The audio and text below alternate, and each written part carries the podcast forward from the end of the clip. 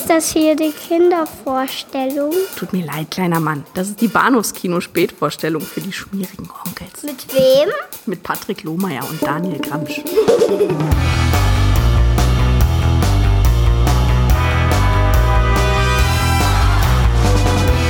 all started on a Tuesday in March.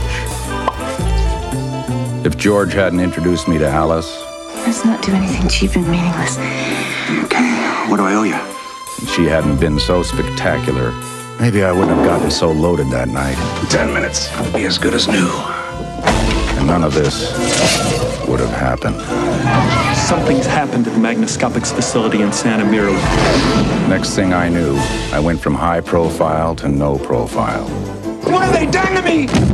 Wait a minute, who are you guys? Keep your mouths shut, all of you. You're in a state of molecular flux. If you want to live, you're going to have to trust us. Where have you been? Everybody's looking for you. I'm here. Sort of. I want my molecules back! Now there's a price in my head. The single most exotic intelligence asset on the planet is ours. I don't sleep well. I can see through my eyelids, I can see through the top of my head. But I'll never sell out. Think of the adventure we could have together. Oh, yeah, we can go to Frontierland. Hallo und herzlich willkommen zu Episode 422. Meine Güte, des Bahnhofskino Podcast. Mein Name ist Patrick und bei mir ist Daniel. Hallo. Incredible how you can see right through me. Du kannst mich auch Invisible Man nennen. Ist jetzt wieder sowas, wo wir Probleme kriegen mit der GEMA. Nein, dafür habe ich zu schlecht gesungen. Ich habe gesagt, wieder. Ist ja nicht so, ist ja nicht der Fall, dass das schon mal der Fall war, aber Ich singe ja auch so selten. Was ab und zu passiert, ist, dass äh, unsere Podcasts, die ich ja auch über eine Schnittstelle bei, ich würde sagen, über eine Schnittstelle bei YouTube hochlade, stimmt gar nicht. Das macht irgendwie unser Pod, äh, unser Hosting-Provider automatisch ganz oft äh, geblockt werden oder dann einfach ähm, äh, rausgekickt werden wegen Urheberrechtsverletzung. Wenn ich hier mal einen Trailer reinschneide, der, der nicht so gut ankommt oder wo irgendwie dann ein Studiokanal sagt, hey, diese, diese drei, diese Tonfolge von drei Tönen, die gehört uns. Dann werden die geclaimed sozusagen und rausgeschmissen und Und uns gehen Milliarden durch die. Äh, na, eben nicht, ne? Unser Kanal ist ja nicht monetarisiert. Unser so. Kanal mit 140, glaube ich, Abonnentinnen und Abonnenten gerade. Also das, das geht richtig ab. du meinst, ich kann nicht 10.000 Dollar jedes Jahr in einen College-Fonds stecken? Sehr schön. Alright, nee, wir verdienen keinen Cent, aber wir machen das hier gerne umsonst für euch, für euch da draußen. Und sprechen heute über äh, Jagd auf einen Unsichtbaren aus dem Jahr 1992 von äh, Bahnhofskino-Liebling John Carpenter. Und zum zweiten sprechen wir über Der Unsichtbare, The Invisible Man von Lee Whannell. Äh, Kein Bahnhofskino-Liebling, aber könnte ja noch einer werden. Mal gucken. Ich weiß nicht. Du Alright. hast über Saw gesprochen. Ich muss es nicht tun. Ja, ja, ja, ja, ja. Äh, Lee Whannell ist ein guter tatsächlich. Also ich, ich, ich glaube, seit er so aus diesem äh, Saw-Kosmos entkommen ist und sich auch äh, nicht so in die Richtung betätigt wie sein ehemaliger Weggefährte hier äh, James Wan, der diese ganzen Conjuring und Annabelle-Sequels macht. Also ich finde, er hat sich gut gemacht. Er macht sehr, sehr, sehr, sehr viel weniger äh, als sein ehemaliger Weggefährte, aber das, was er macht, ist eigentlich ganz gut guckbar. Nein. Kann man auch geteilter Meinung drüber sein. Wir werden sehen. Wir fangen nämlich an mit äh, Memoirs of an Invisible Man aus dem Jahr 1992. Genau. Und äh, die Inhaltsangabe hat geschrieben Moonshade. Natürlich. Äh, und natürlich. Die sollten, die sollten echt ein Trinkspiel daraus machen. äh, ja. Ja.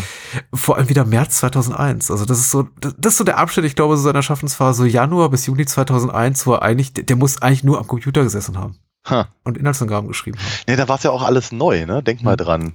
New Economy und, und, und äh, Internet Bubble und, und, und all diese ganzen Geschichten. Was? Und ja, ja, ich, ich, ganz- Ich glaube, da war die erste Blase schon geplatzt, ne? Das ist, ja, doch, doch, doch, das recht, du hast völlig recht. Äh, aber ja, so 2000, 2001, ähm, als das noch relativ neu war und man eben auf der Arbeit zum Beispiel eben nicht permanent mit, nur mit dem Modem rein konnte. Hm. Ich habe auch wahnsinnig viel geschrieben und gelesen und mich in irgendwelchen Foren angemeldet und Rezensionen verfasst und sowas.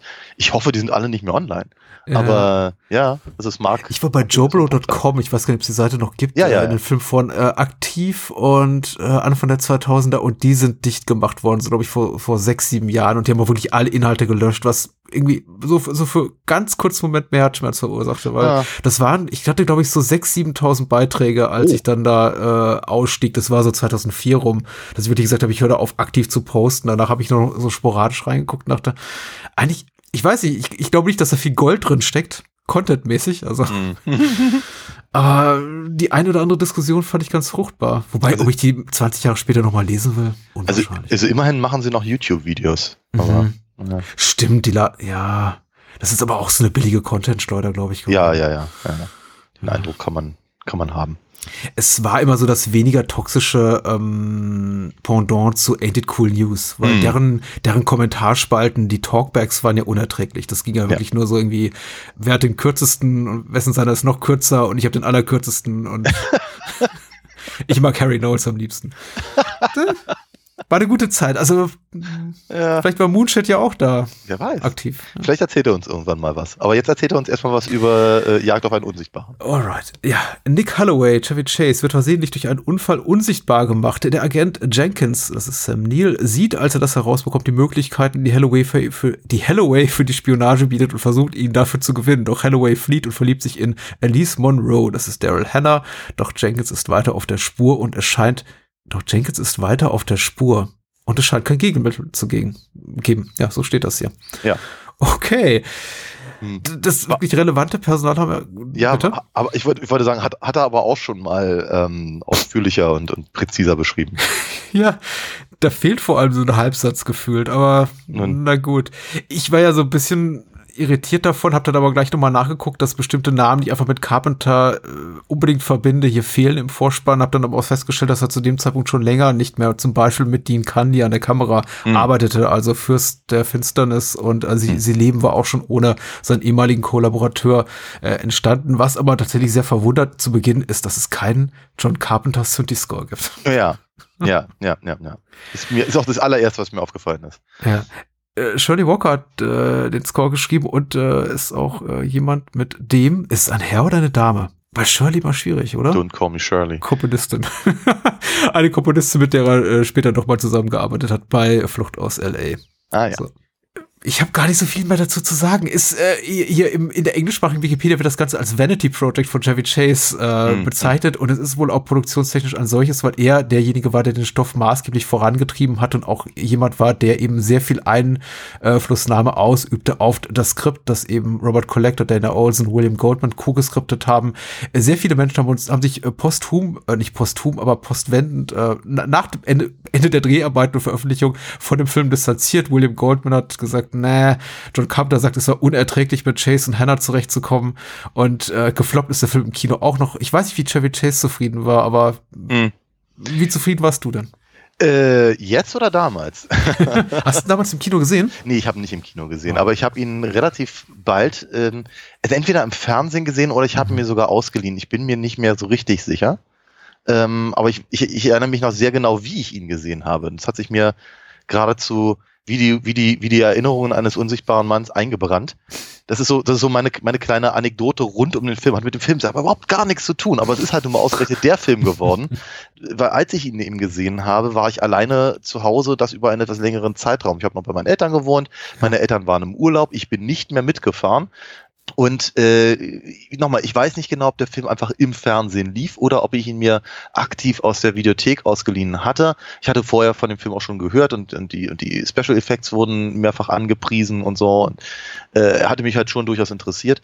Ich erinnere mich aber vor allem deswegen dran, weil direkt neben der, zumindest einer der Videotheken bei mir in der Gegend, äh, gab es ein, ein, ein chinesisches, einen chinesischen Imbiss. Mhm. So, und äh, äh, der 17- oder 18-jährige Daniel war also nun sehr, sehr, fühlte sich also sehr, sehr erwachsen, dass er mit seinem, mit seinem Fahrrad irgendwie dann da zu diesem, zum Chinesen gefahren ist, um sich äh, eine Packung Nudeln zu holen, während die Eltern im Urlaub waren. Wow, und da habe ich mich wow. dann hingesetzt. Ja, und ich habe auch das allererste Mal mit Stäbchen gegessen, das habe ich mir quasi selber beigebracht, Wow. während Chevy Chase gerade mit Daryl Hannah unsichtbar rummacht. Mhm. Und das ist meine kleine Anekdote zu diesem Film. Deswegen wird dieser Film mir vermutlich niemals aus dem, aus dem Gedächtnis äh, gehen, weil ich ihm das damit so dringend verbinde. Und Chevy Chase ist auch Nudeln aus der Box. Ja, das ist mir dann auch Film. aufgefallen. Vielleicht hat mich das auch inspiriert. Vielleicht, hab, vielleicht das, das könnte tatsächlich sein, dass ich das gesehen habe und gesagt habe, so jetzt muss ich losfahren, mir Nudeln holen. Aber dann, an den Teil erinnere ich mich nicht mehr. Ja, ich bin erst relativ spät zu dem Film gekommen. Ich, ich, ich glaube tatsächlich, es hatte so ein bisschen mit der Verfügbarkeit zu tun. Also der Film war ja da, er war definitiv in äh, Videotheken verfügbar. Ich kann mich allerdings nicht bewusst an eine Fernsehausstrahlung erinnern. Es muss sie gegeben haben. Ich vertraue dir da absolut. gesagt, vielleicht habe ich ihn einfach ausgeliehen. Das kann Ja, auch sein. äh, äh, er wird aber definitiv auch im Fernsehen ausgestrahlt worden sein, weil es ist ja eine große Studioproduktion und äh, Chevy Chase war jetzt nicht so auf dem Höhepunkt seiner Popularität äh, Anfang Mitte der 90er, aber er war ja noch jemand. Also Mhm. das Ding wird schon gelaufen sein in der Glotze. Ich habe es allerdings nie geguckt und irgendwann war der Film dann anscheinend auch so überholt oder nicht mehr von allgemeinem gültigem Interesse, dass er einfach nicht mehr gezeigt wurde. Und so vergingen eben wirklich viele, viele Jahre bis plus minus vor zehn Jahren, dass ich irgendwie darüber gestolpert bin in, ich glaube, in Form der ersten irgendwie HD-Version, die da erschien in den USA oder in Hm. Großbritannien, ich weiß nicht. Also er dachte, guter mir den mal anzugucken und bin ein bisschen traurig drum, dass ich erst so spät gesehen habe, weil ich mag den ganz gerne. Ja. Also weiter würde ich auch nicht gehen. so als, als Nein. Gesamturteil. Ja, ja. Aber ich glaube auch, es ist kein, kein wirklich rundum gelungener Film. Aber ich habe ihn jetzt zum dritten Mal gesehen und ich kann mich nicht beklagen. Also irgendwie, es waren kurzweilige 100 Minuten wieder mal. Ja, dem, dem schließe ich mich an und freue mich, mit dir über diesen Film heute gesprochen zu haben. Nein, äh, ernsthafterweise, ich mag den tatsächlich ganz gerne. Also ich würde vielleicht ein kleines Stückchen weitergehen. Äh, oder zumindest äh, wäre ich weitergegangen jetzt, bevor, bevor ich ihn jetzt wieder gesehen habe, nach, nach eben relativ langer Zeit und ohne Nudeln. Hm. Äh, aber ja, kurzweilig trifft es ziemlich genau. Der Film macht grundlegend nichts Falsches. Ähm, äh, funktioniert äh, gerade auf der Effektebene sehr gut. Die Auswahl der Schauspieler finde ich äh, weder, weder störend noch, noch seltsam, ähm, sondern eigentlich eher passend, also passend für seine Zeit, also gerade Ja. natürlich in, der- in, in, in, mit, mit einfach Leuten wie, naja, ja, im Prinzip Sam Neill und Michael McKean, ehrlicherweise. Hm, hm. Ähm, das funktioniert alles meiner Meinung nach immer noch recht gut. Ich finde es ich find's tatsächlich ganz spannend, wie sie halt da, äh, um diese Nummer drumherum kommen, einen verhältnismäßig großen Namen wie Chevy Chase an dem Projekt zu haben und ihn eigentlich unsichtbar zu, äh, äh, sein zu lassen Hm. und es ja dann eigentlich doch nicht zu haben. Also Hm. äh, nicht uninteressant, wie sagst du immer so schön, wird zu, darüber zu reden sein? Oder auch nicht. Oder auch nicht.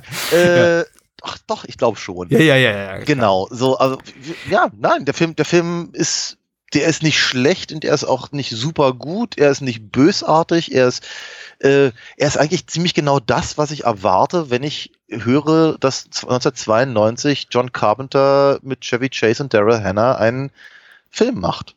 Ja, ja. Äh, eigentlich genau das. Ich, ich, ich erwarte jetzt nicht, dass er, dass er das, das Ding aus einer anderen Welt hier macht, um eben mit dem, mit dem ehemaligen Hm. Saturday Night Live Schauspieler.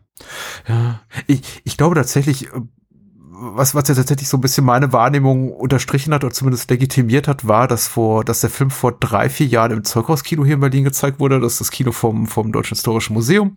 Machen immer sehr, sehr schöne Filme rein und das hieß, glaube ich, irgendwie Forgotten 90s. Aha. Und im Rahmen dieser Reihe haben sie den Film noch mal von der Originalkopie gezeigt.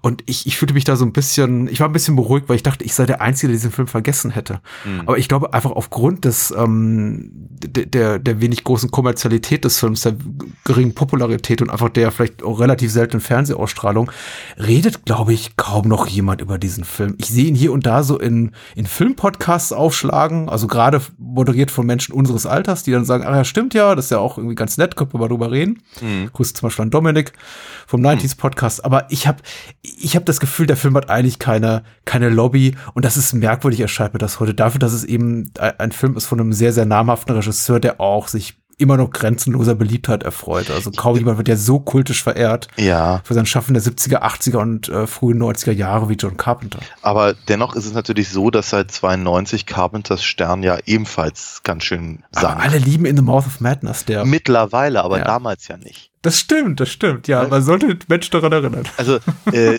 die, die, die, die Meinungen zu Fürsten der Finsternis waren damals ja auch sehr geteilt. Ja. Also du, durchaus ja also deutlich wohlwollender als eben das Sam Neill-Vehikel, Mhm. aber eben äh, die, meisten, die meisten, mit denen ich damals gesprochen habe, waren schon so ein bisschen der Meinung, dass Carpenter eigentlich so ein bisschen seinen Biss verloren hat. ja. Äh, wir waren der Meinung nicht, als wir darüber gesprochen haben. Also äh, bei- bei beiden Filmen nicht. Ähm, aber ich glaube, so etwas wie Memoirs hier oder eben dann noch äh, äh, später eben Escape from LA waren Sargnägel. Ja, schon. Und dann, ja. und dann, und dann äh, John Carpenters Vampires und Ghosts of Mars und diese ganzen Sachen, der hatte keine gute Phase zwischenzeitlich mal. Oh ja. Hot, Hot Take meinerseits, der hier und Escape from LA mag ich lieber als In the Mouth of Madness, der heute, Hm. glaube ich, noch so als, als Carpenters bester 90er-Film angesehen wird. Das kann sein, ja. Ich, nur, nur meine persönliche Meinung, die, die, die nicht massenkompatibel ist. Das Ich habe Escape from LA einfach viel zu lange nicht gesehen. Ich, ich erinnere mich, dass ich die, die Szene mit, äh, mit Bruce Campbell sehr mochte, Ja, aber alles dann- andere nicht so sehr. Und den hier mochte ich halt immer ganz gerne, aber ich glaube, ich habe ihn auch selber, also persönlich, nie wirklich als Carpenter Carpenter wahrgenommen. Sehr richtig, sehr richtig, sehr Ähm, richtig. es, wirkt, es wirkt halt eher wie eine, es wirkt wie eine Auftragsarbeit. Ja, Äh, wobei natürlich, sagen wir mal, rein, rein die, äh, die Idee, jemanden wie Carpenter an, an äh, so etwas wie den Topos des Unsichtbaren zu setzen, ist ja nicht völlig von der Hand zu weisen. Also es, es ergibt schon eine gewisse das Logik. scheint naheliegend, naja. Aber äh, was sie natürlich hier äh, überhaupt nicht drin haben, ist jegliche Form von Schrecken, Grusel, Ja. ja, wahnwitzige Ideen. Also, also praktisch all, all das, was Hollow Man macht, machen die hier nicht. Ne? ähm, trotz ähnlicher Effekte ab und an mal. Hm. Ja, und äh, also sie haben, sie haben halt hier überhaupt kein Interesse daran, irgendeinen ähm, Horrorfaktor über äh, dem, dem, der Idee des Unsichtbaren hinzuzufügen oder sich auch nur einfach daran zu bedienen. Und das beginnt ja damit, dass eben hier, dass, dass, dass der Name Nick Holloway zwar, also ich meine, Holloway klingt halt schon ein bisschen wie Hollow, Mhm. aber grundsätzlich ja einfach mal, das, der könnte auch John Smith heißen. Also es Ja. ist äh, ke- keine, keine wie auch immer geartete Ähnlichkeit zu irgendeiner Geschichte, die mit, von H.G. Wells geschrieben wurde oder eben äh, ähm, die, die späteren 30er Jahre Verfilmungen aufgegriffen hätten oder sonst irgendwas. Ähm, mit, mit Ausnahme vielleicht der Idee eben auch tatsächlich aus dem aus der Unsichtbarkeit in gewisser Weise Profit zu schlagen. Mhm. mhm. Aber das ist wohl ein Teil, der eben aus dem aus der Romanvorlage von H.F. Saint stammt, Mhm. auf dem auf der, der der Film halt basiert. Also der Allerweltsname Nick Holloway äh, zahlt ja auch auf ein äh, Plot-Element ein, das ja Sam Jenkins, also der, der Gegenspieler David Jenkins heißt ja, die, die von Sam Neill gespielte Figur hier so formuliert als, äh, als äh, Nick Holloway ist eben jemand, der, der unsichtbar war, bevor er unsichtbar wurde. Also einfach so ein Allerweltstyp, der kein wirkliches soziales Leben hat und äh, im Grunde, ja, so, so banal ist, wie es eben nur geht. Der nur dafür lebt für seinen Job und dafür irgendwie gut au- auszusehen und rüberzukommen. Und ja, im Grunde, ja, auch kein wirkliches Innenleben hat und daran endet der Film auch nicht wirklich was im Laufe seiner knapp Ja. 100-minütigen Laufzeit, was ich so als einen kleinen Kritikpunkt an dem Film sehe. Ich habe auch noch andere zu nennen, aber keiner von denen ist so groß und so vernichtend, dass ich sagen kann, er macht den Film irgendwie kaputt. Aber er ist schon einfach eine relativ hohle Figur. Ja. Und weil die Figur eben nicht und der ganze Film nicht eindeutig komödiantisch, aber eben auch nicht eindeutig tragisch oder eindeutig gruselig oder irgendwie angelegt ist, also in eine bestimmte auch tonale Richtung gehend, Mhm. tue ich mich so ein bisschen schwer damit, mich von dem Film so richtig packen zu lassen. Also ganz komisches Gefühl, dass äh, ich fühle mich zwar gut unterhalten, unterhaltens, aber ich weiß nie so richtig warum, weil Mhm. ich einerseits gönne ich natürlich Chevy Chase und Daryl Hannah, weil sie beide attraktive Hollywood-Stars sind. Na gut, okay. Äh, Chevy Chase, Chevy Chase ist, ist ein Hollywood-Star, streich das attraktiv, genau. Ich, ich gönne den beiden natürlich, dass sie in Form, in Gestalt ihrer Figuren zueinander finden am Ende des Tages. Ich frage mich allerdings auch, warum ich mit ihnen mitfiebern muss, weil Ja. die haben eigentlich nichts wirklich zu bieten. Er ist ein eher, eher ein Unsympath und sie ist so, dass, ich würde nicht so weit gehen und sie als Manic Pixie Dream Girl bezeichnen, aber sie hat eben auch, sie ist eigentlich für nichts da, außer super charmant zu sein. Und, Und Nick toll zu finden. Nick sofort toll zu finden, was ja auch merkwürdig ist, weil er, er, er betritt ja schon so die Szenerie als wirklich alter Shovi mit, äh, ah, ich bin mal wieder im Herrenclub und mal gucken, ob ich eine klar machen kann, aber so richtig habe ich keinen Bock und ach, guck mal, da sitzt sie ja und ich, ich, ich war, als ich den Film zum ersten Mal sah, so vor plus minus zehn Jahren, der Annahme, er, er müsste jetzt auch so ein bisschen um sie kämpfen, ein bisschen um sie buhlen, aber er setzt sich ja wirklich hin und Ja. Wird Die haben sofort, sofort- scha ja, ja. charmant gefunden, ja. gleich, gleich beide Herzchen in den Augen. Unglaublich. ja. Was sie allerdings tatsächlich auch beide ganz gut verkaufen. Das Ja, total. Es, es, ist, es ist nicht so, als hätten die beiden keine Form von Chemie. Also Ja, sie, das fun sie funktionieren, oder sie sind gut genug Schauspieler, um das halt zu, ja, zu verkaufen. Ja, ist richtig. Ich meine, es ist halt einfach so, Chevy Chase bringt halt natürlich, sagen wir mal, andere Rollen mit. Entweder solche, die er haben, haben lachen lassen äh, oder aber eben auch mitfühlen. Ich meine, wir, wir haben ja äh, über den ersten Vacation-Film gesprochen Hm. und äh, sein Clark Griswold ist ja eine Figur, über die man lacht und die auch nicht, also vor allem im ersten Film, äh, nicht unbedingt äh, positive Züge hat durchweg. Hm, hm. Der, der dritte ist dann noch ein bisschen was anderes, über den haben wir auch schon gesprochen. Aber ähm, haben wir das? Ja, über den Weihnachtsfilm haben wir schon Ach, der Weihnachtsfilm, ja stimmt. Wir haben noch nicht über European Vacation gesprochen. Genau. Ja. Richtig, aber äh, die Wahrnehmung, die Wahrnehmung eines Chevy Chases, bevor man wusste, dass eben die Leute normalerweise nicht gern mit ihm arbeiten, äh, schwingt halt natürlich mit, wenn er eben in diesen Rollen halt auftritt. Hm. Ähm, nur habe ich mir auch angelesen, dass er eben äh, vor allem deswegen wohl ein Problem mit dem ursprünglichen Skript hatte, weil er wollte halt nicht einfach nur einen, einen unsichtbaren Clark Griswold spielen. Ja. Für ihn sollte halt dieses Vanity Project, äh, sagen wir mal so eine Art Sprungbrett sein zu äh, ernsthafteren äh, Filmen, so wie also, sowas wie äh, Steve Martin mit seinen Familienfilmen gemacht hat. Hm. Parenthood, ja. Bitte? Parenthood. Parenthood, ja. Genau, oder, oder eben auch, auch äh, Vater der Braut und sowas. Hm? Also, wo, wo er halt mal ein bisschen komisch sein kann, aber eben auch ansonsten Schauspielern. Und ich glaube, das sollte halt die Rolle hier für, für, für ihn halt äh, werden, um das halt hinzubekommen. So richtig gelungen ist es ihm ja, glaube ich, nicht, aber er gibt sich ja trotzdem viel Mühe, genau das zu verkörpern. Und äh, deswegen bringt er das eben auch alles mit und ich nehme es ihm halt in gewisser Weise auch ab. Hm. Deswegen kann ich halt nicht sagen, dass mir Nick unsympathisch wäre. Aber Ja. er ist, er ist eine relativ hohle Nuss. Das, wir erfahren halt durch, durch seine, durch seine Voice-Overs Mhm. erfahren wir so ein kleines bisschen, dass das eben offenkundig nicht die allerangenehmste Art ist, eben äh, äh, zu erleben, unsichtbar zu sein. Und Ja. äh, es gibt so ein paar humoreske, ich finde sie nicht wirklich brü- brüllend komisch, aber so humoreske Szenen, wo er eben äh, einfach auch Probleme hat, weil er eben bestimmte Sachen nicht richtig greifen kann, weil er seine Hand nicht sieht, ja. weil er nicht essen kann, weil äh, wenn er isst, dass er das dann sieht und bis es verdaut ist und das findet er dann wieder widerwillig und Hm. all diese ganzen Geschichten. Der Film gibt sich ja schon ein bisschen Mühe, das zu zeigen, aber er hat nicht genug Interesse daran, da wirklich, wie du schon ganz richtig gesagt hast, auf die Tragik der Situation so einzugehen. Ähm, oder sich halt komplett drüber lustig zu machen und ihn halt Hm. Irgendwie als, als äh, unsichtbaren Kobold durch die Gegend hopsen lassen. Ja, Auch solche Szenen gibt es und die funkt wenn sie da sind, funktionieren sie relativ gut. Ähm, ich finde zum Beispiel, ich, mu ich musste durchaus ganz, ganz äh, gut kichern bei dem, bei diesem äh, Delivery Boy im, im in Ja, ja. Georges äh, äh, ähm, Strandhaus und äh, Chevy Chase, der ihm halt immer hinterherläuft. Das, das, das haben sie ganz nett gemacht und so. So eine Szene gibt's ja eben auch.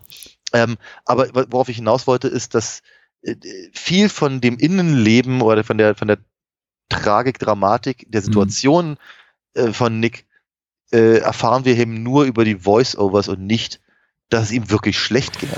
Ja. Der- Ist ja Mhm. nicht so, als würden, wenn wir ihn denn sehen, was ja alle anderen nicht können, er irgendwie furchtbar abmagern, weil er nicht essen kann. Mhm. Beispielsweise. Hätten sie das gemacht, dann wäre es wieder, es wieder anders aus, natürlich. Ja, ich habe mir auch angelesen, Chevy Chase habe irgendwie 20 Pfund abgenommen für die Rolle, weil er die so irgendwie körperlich herausfordernd sei. Und ich fragte mich dann doch, warum, aber na gut. Hm. Vielleicht wollte er auch einfach nur gut aussehen. Keine Ahnung.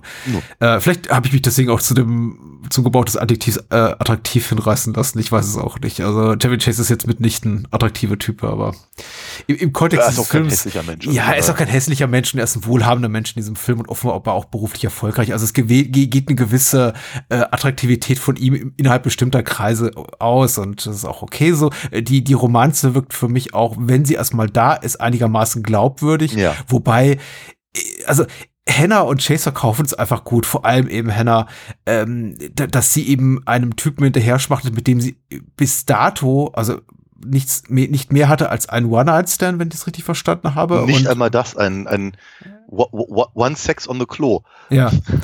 Und äh, Wochen später offensichtlich, wenn sie dann irgendwie mit ihrer Entourage, unter anderem Michael McKean, da in diesem Strandhaus eintreffen, denkt sie eben immer noch an Nick. So, was wurde Ja. wohl aus Nick? Und also, alle reden nur von Nick, den sie eben bis zu diesem Abend gar nicht kannten. Und ähm, Also außer George.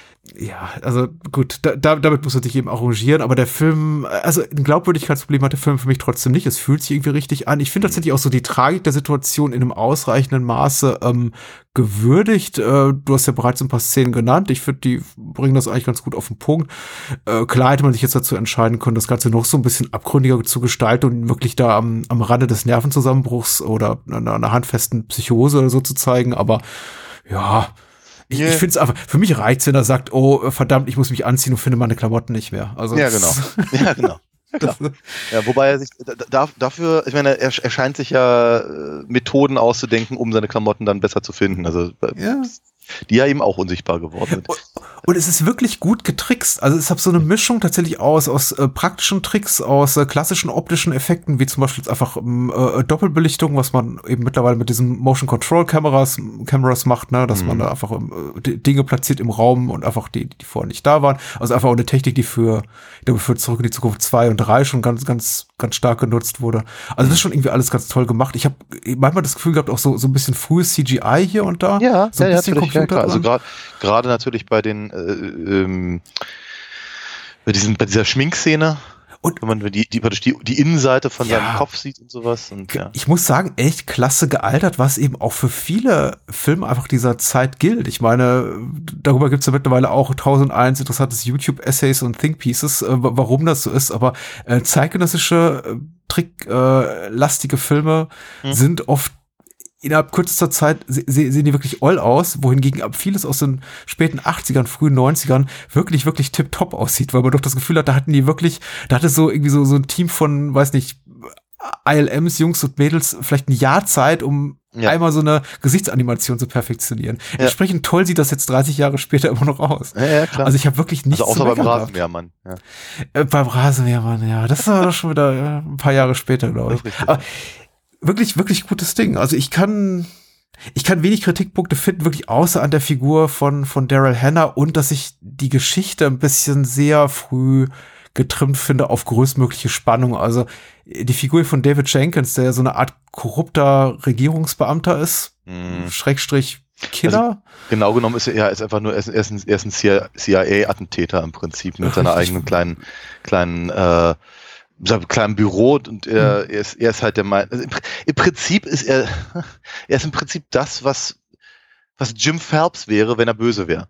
ja, Aber, aber, aber, aber, aber sag's nicht die Parma.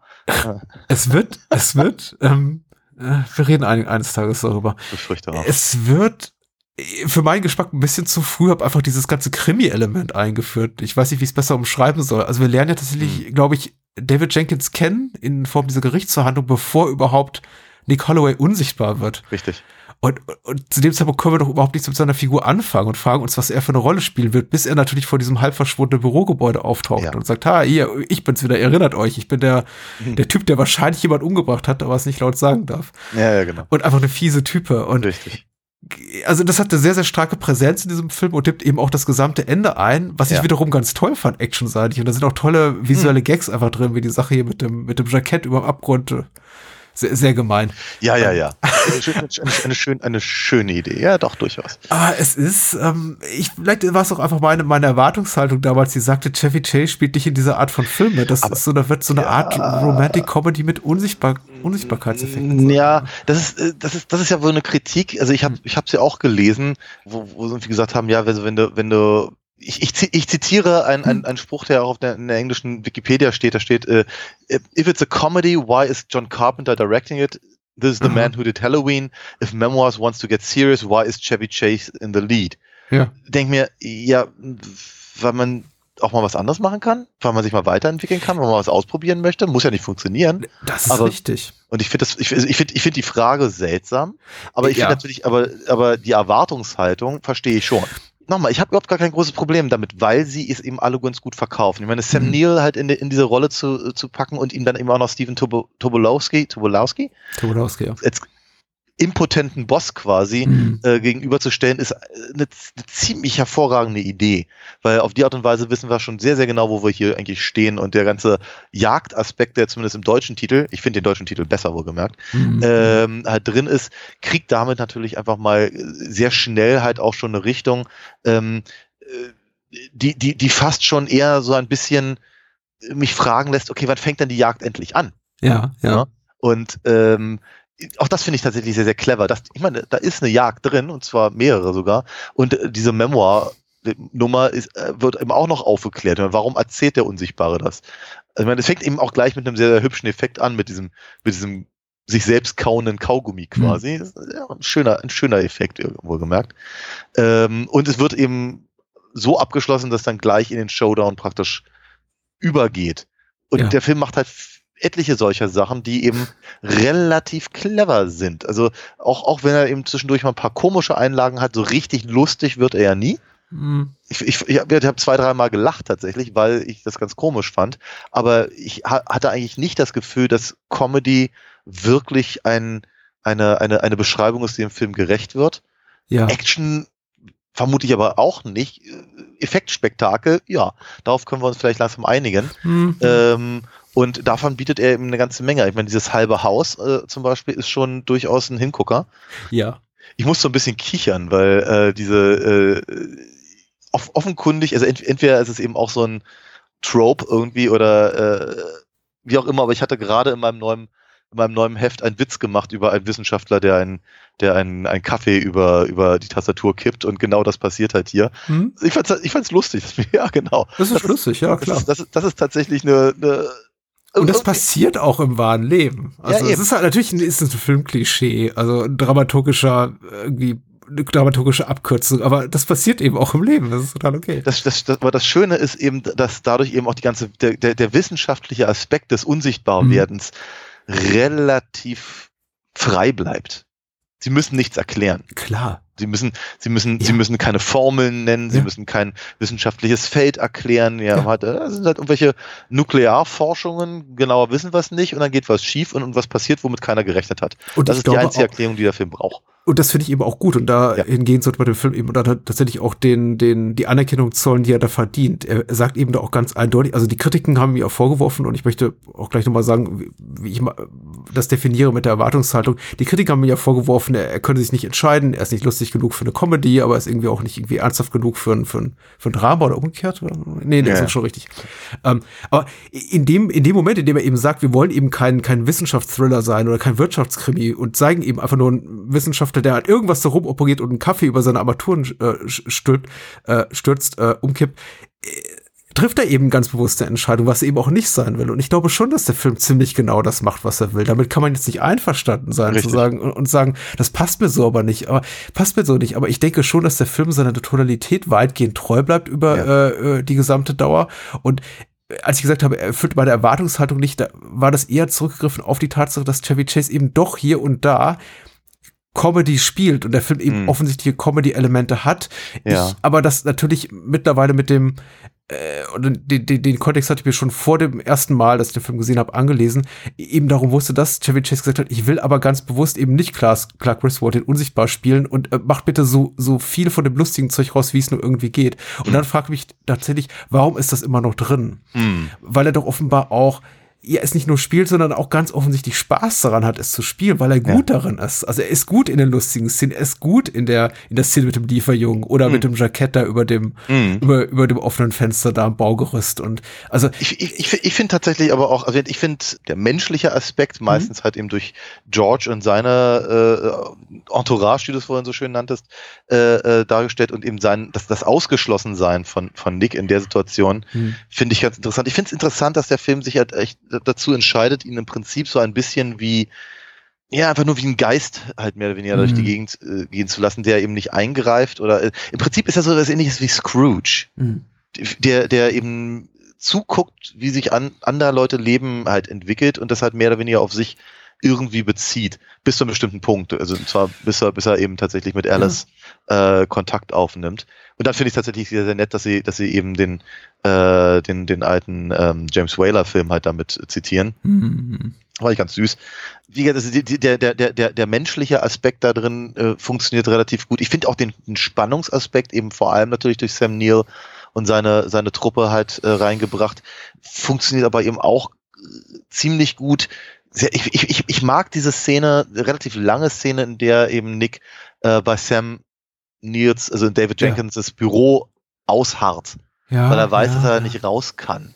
Und wie, wie, äh, aber gleichzeitig will er ja was erfahren und irgendwann kommt er immer aus der Nummer nicht mehr raus. Und äh, wie, wie, wie, wie sie sich halt praktisch gegenseitig dann austricksen. Ich, ich, ich fand das wirklich cool. Dann das ist eine interessante Hm. Herangehensweise. Und auch weil es eben auch so ge die, weil, weil, weil sich hier tatsächlich ein Vorteil zeigt der Art und Weise, wie sie es gedreht haben. Mhm. Weil eben natürlich Chevy Chase als Hauptdarsteller für uns als Zuschauer nie wirklich unsichtbar ist. Weil wir eben immer sehen, wie es ihm dabei geht, was er für, für ein Gesicht macht und, und, und wie er sich wo im Raum aufhält. Ja. Ähm, und dann aber eben gleichzeitig halt dann in die Perspektive von Jenkins zu schalten, um uns zu zeigen, nein, nein, er ist halt nicht da. Und äh, das halt dann so gegen, gegenzuschneiden, das funktioniert erstaunlich gut. Um mich als Zuschauer davon zu überzeugen, dass eben die, also nicht nur, dass, nicht nur, dass äh, äh, Nick halt unsichtbar ist und, und äh, Jenkins ihn nicht sehen kann, Mhm. sondern dass eben dieses Mindgame, was die beiden da miteinander spielen, eben auch funktioniert. Also das, nochmal, das ist kein, es, es, es, es wirkt auf mich eben nicht wie ein Vertragsbruch, Ja. dass wir den Unsichtbaren ständig sehen. Wenn es eben so eingesetzt ist, dass es für mich als Zuschauer nachvollziehbar macht, was mir die Szene zeigen will. Ich glaube, für mich spielt auch ganz positiv rein, dass ich, ich glaube, das habe ich tatsächlich auch schon in, in, in vergangenen Gesprächen, in denen wir über Chevy Chase besprachen, erwähnt, dass ich Chevy Chase nie so wirklich komisch fand. Ah. Also aus dieser ganzen Saturday Night Live Clique kann ich kaum jemanden den, den, nennen, den ich weniger komisch finde. Was natürlich so für diese, diese, dieses Deadpan, was er als Clark Griswold meistens spielen muss, eigentlich ganz gut passt. Ja. Aber er ist kein begnadeter Komiker, wie es eben einige andere sind, die eben auch lustig auf der Bananenschale ausrutschen können, in meinen Augen. Das, Das, ist jetzt interessant ist, weil, weil Chevy Hm? Chase natürlich vor allem dafür bekannt war, bei Saturday Night Live ständig irgendwie hinzufallen. Und hat er sich ja seinen, seinen, seinen, seinen, seinen Rücken kaputt gemacht. Und ich habe ich hab mir nicht einmal Saturday Night Live gesehen, weil ich die, Ah. die Reihe nicht verfolgt habe. Ich weiß, sie lief früher auf, auf MTV, aber nicht, Ich weiß, bei, ja. Hm? Ja, ja, ich habe sie, hab sie fast vollständig gesehen damals, ja. nicht bei meinem MTV. Oder als ich Ah. zu MTV kam, da lief dann nur noch Beavis und Butthead. Also Ah. da, da, da macht halt auch der Altersunterschied nochmal Ja. bemerkbar. Ich habe die damals nicht gesehen, habe sie bis heute nicht gesehen. Für mich ist Saturday Night Live so ein Ding, was ich aus, ähm, aus irgendwelchen YouTube-Videos kenne oder Ah. mir und da mal einen alten Sketch angucke. Hm. Wenn wir über Superman 3 sprechen und ich einfach mal gucken will, wie Richard Pryor als ähm, Super-N-Wort irgendwie aussah, Ja. da, da gucke ich mal irgendwie sowas rein. Aber ansonsten, nee. Wie gesagt, meine Wahrnehmung von Chevy Chase war immer eine andere und ich finde, ihm steht dieses Ernsthafte ganz gut und ich finde eben auch den, den Dialog, den er da mit Sam Neill hat, hervorragend. Du hast ja recht, es ist einerseits auch eine dramaturgisch gute Lösung zu sagen, wir zeigen eben Chevy Chase, andererseits natürlich auch allein nur aufs äh, Tricktechnik-Budget schielt auch eine, eine durchaus sparsame Art und Weise, ihn nicht ständig irgendwie mit irgendwelchen künstlichen Mitteln sichtbar zu machen, indem man zum Beispiel sagt, man lässt irgendwie einen, einen, einfach einen Mantel ohne was drin durch den Raum tanzen oder Mhm. noch mehr Kaugummi oder eine Zigarette durch den Raum schweben und Mhm. es ist, also ist eine Win-Win-Situation für alle, äh, gut inszeniert, gut geschrieben. Ich fand auch tatsächlich dieses, dieses Psycho-Spiel hin und her zwischen den beiden Figuren so stark, dass ich es auch abgenommen habe, äh, Ja. seiner Figur, Chevy Chase Figur am Ende, dass er ihn wirklich seinen Gegenspieler eiskalt in den Tod springen lässt. Ende. Ja, Wo, wobei die, die, diese Verfolgungsjagd, diese, diese Jagd im Zug, die dem vorhergeht, die fand ich ein bisschen, ich, ich bin mir nicht so sicher, woher die kommt. Und die ist auch ganz schnell wieder vorbei. Hm. K- Klassische blöde Aussage von mir, ich hätte es nicht gebraucht, sage ich viel zu häufig, aber äh, ist, auch, ist auch in Ordnung. Der Film, auch das hast du erwähnt und ich gebe dir vollkommen recht, heißt im deutschen Jagd auf einen Unsichtbaren und er wird damit auch zumindest dem, dem deutschen Titel nochmals, noch, noch einmal mehr gerecht. Ich, ich brauche, ich, ja, ich hätte es Ich nicht gebraucht. Ich, ich, ich habe das Gefühl, diese, diese äh, ich glaube, ich hätte, also, hättest du es nicht gesagt, wäre ich nicht drauf gekommen, aber ich glaube, diese, diese Zugverfolgungsjagd kommt aus dem John Landis-Film. Mhm. Fühlt sich, fühlt sich so an. Ja, einfach äh, hin, hin und her rennen, Leute fliegen durch die Gegend und wir sehen aber nichts und so und das ist irgendwie, fühlt sich, fühlt sich irgendwie nach seinem, seinem, seiner, seinem Humor an und seiner, seiner, seiner Art, sowas zu inszenieren. Aber was soll, äh, äh, ich, ich habe damit kein Problem gehabt. Ganz im Gegenteil, ich fand es ich fand's tatsächlich recht, recht spannend. Ich fand den Film sowieso in vielen, vielerlei Hinsicht recht spannend, Mhm. wenn er versucht, spannend zu sein. Er versucht es halt relativ selten. Mhm. Man könnte ihm vorwerfen, dass, nicht, dass ich das so wirklich sehe, aber man könnte ihm trotzdem vorwerfen, dass er anstelle einer Spannung eben äh, ein, ein, ein Drama setzt, das er eben dann wiederum nicht, nicht äh, konsequent ausführt. Ja, der Film ist sehr, sehr, Achtung, Wortspiel hohl tatsächlich. Äh. Was so seine ganze Story betrifft, seine Figuren betrifft, da ist eben wirklich nicht viel. Wir kriegen im Grunde vordefinierte Figuren, die Ja. im Film keine wirkliche Entwicklung durchlaufen. Auch die Rollen sind klar verteilt, da äh, vollzieht auch keiner eine Wandlung. Also es gibt Mhm. keinen wirklichen Bogen, den der Film schlägt. Weder in der Figurenentwicklung noch wirklich, was einfach so die, die Dynamiken, die, äh, wie nennt man das? die Kräfteverteilung oder Kräfteumverteilung irgendwie betrifft. Im Grunde hat man das Gefühl, die Figuren, die vor Beginn an die Oberhand haben, haben sie irgendwie auch bis zum bitteren Ende und dabei Mhm. bleibt es dann ein, einfach auch. Ja. Es stört eben nicht. Also wie, wie gesagt, ich, ich, ich bin mir auch so ein bisschen, ich, ich habe ja tatsächlich auch mal die eine oder andere zeitgenössische Kritik aus dem Jahre 92, also vor allem aus dem englischsprachigen Raum, aus dem amerikanischen Raum reingelesen und habe mich tatsächlich auch immer wieder gefragt, was die Menschen erwartet haben Ja. Zu dem Zeitpunkt. Da kommt dieser Typ Chevy Chase, der jetzt sowieso keine glorreiche Filmkarriere hatte, zumindest nicht im Vergleich zu einigen seiner Zeitgenossen wie, wie äh, Aykroyd oder Murray, die ja viel, viel mehr abgingen, auch im Kino. Und Carpenter war eben auch zu dem Zeitpunkt schon nicht mehr so auf der Höhe seiner Ja. zumindest kommerziellen äh, Popularität. Ja. Und äh, also, dass da überhaupt so drauf eingehackt wurde, ich glaube, da hat man sich in, in meinen Augen, also ich muss, glaube ich, jetzt nicht Chevy Chase einen, einen Hollywood-Millionär in Schutz nehmen, ähm, Ja. äh, so ein bisschen auf den Falschen eingeschlagen, habe ich das Gefühl. Also zu Hm. dem Zeitpunkt seiner Karriere auf einen Chevy Chase-Film loszugehen mit den Worten so, ah, wie kann er es wagen, sowas zu versuchen? Ja, ja, Weil verstehe. nichts verkehrt dran.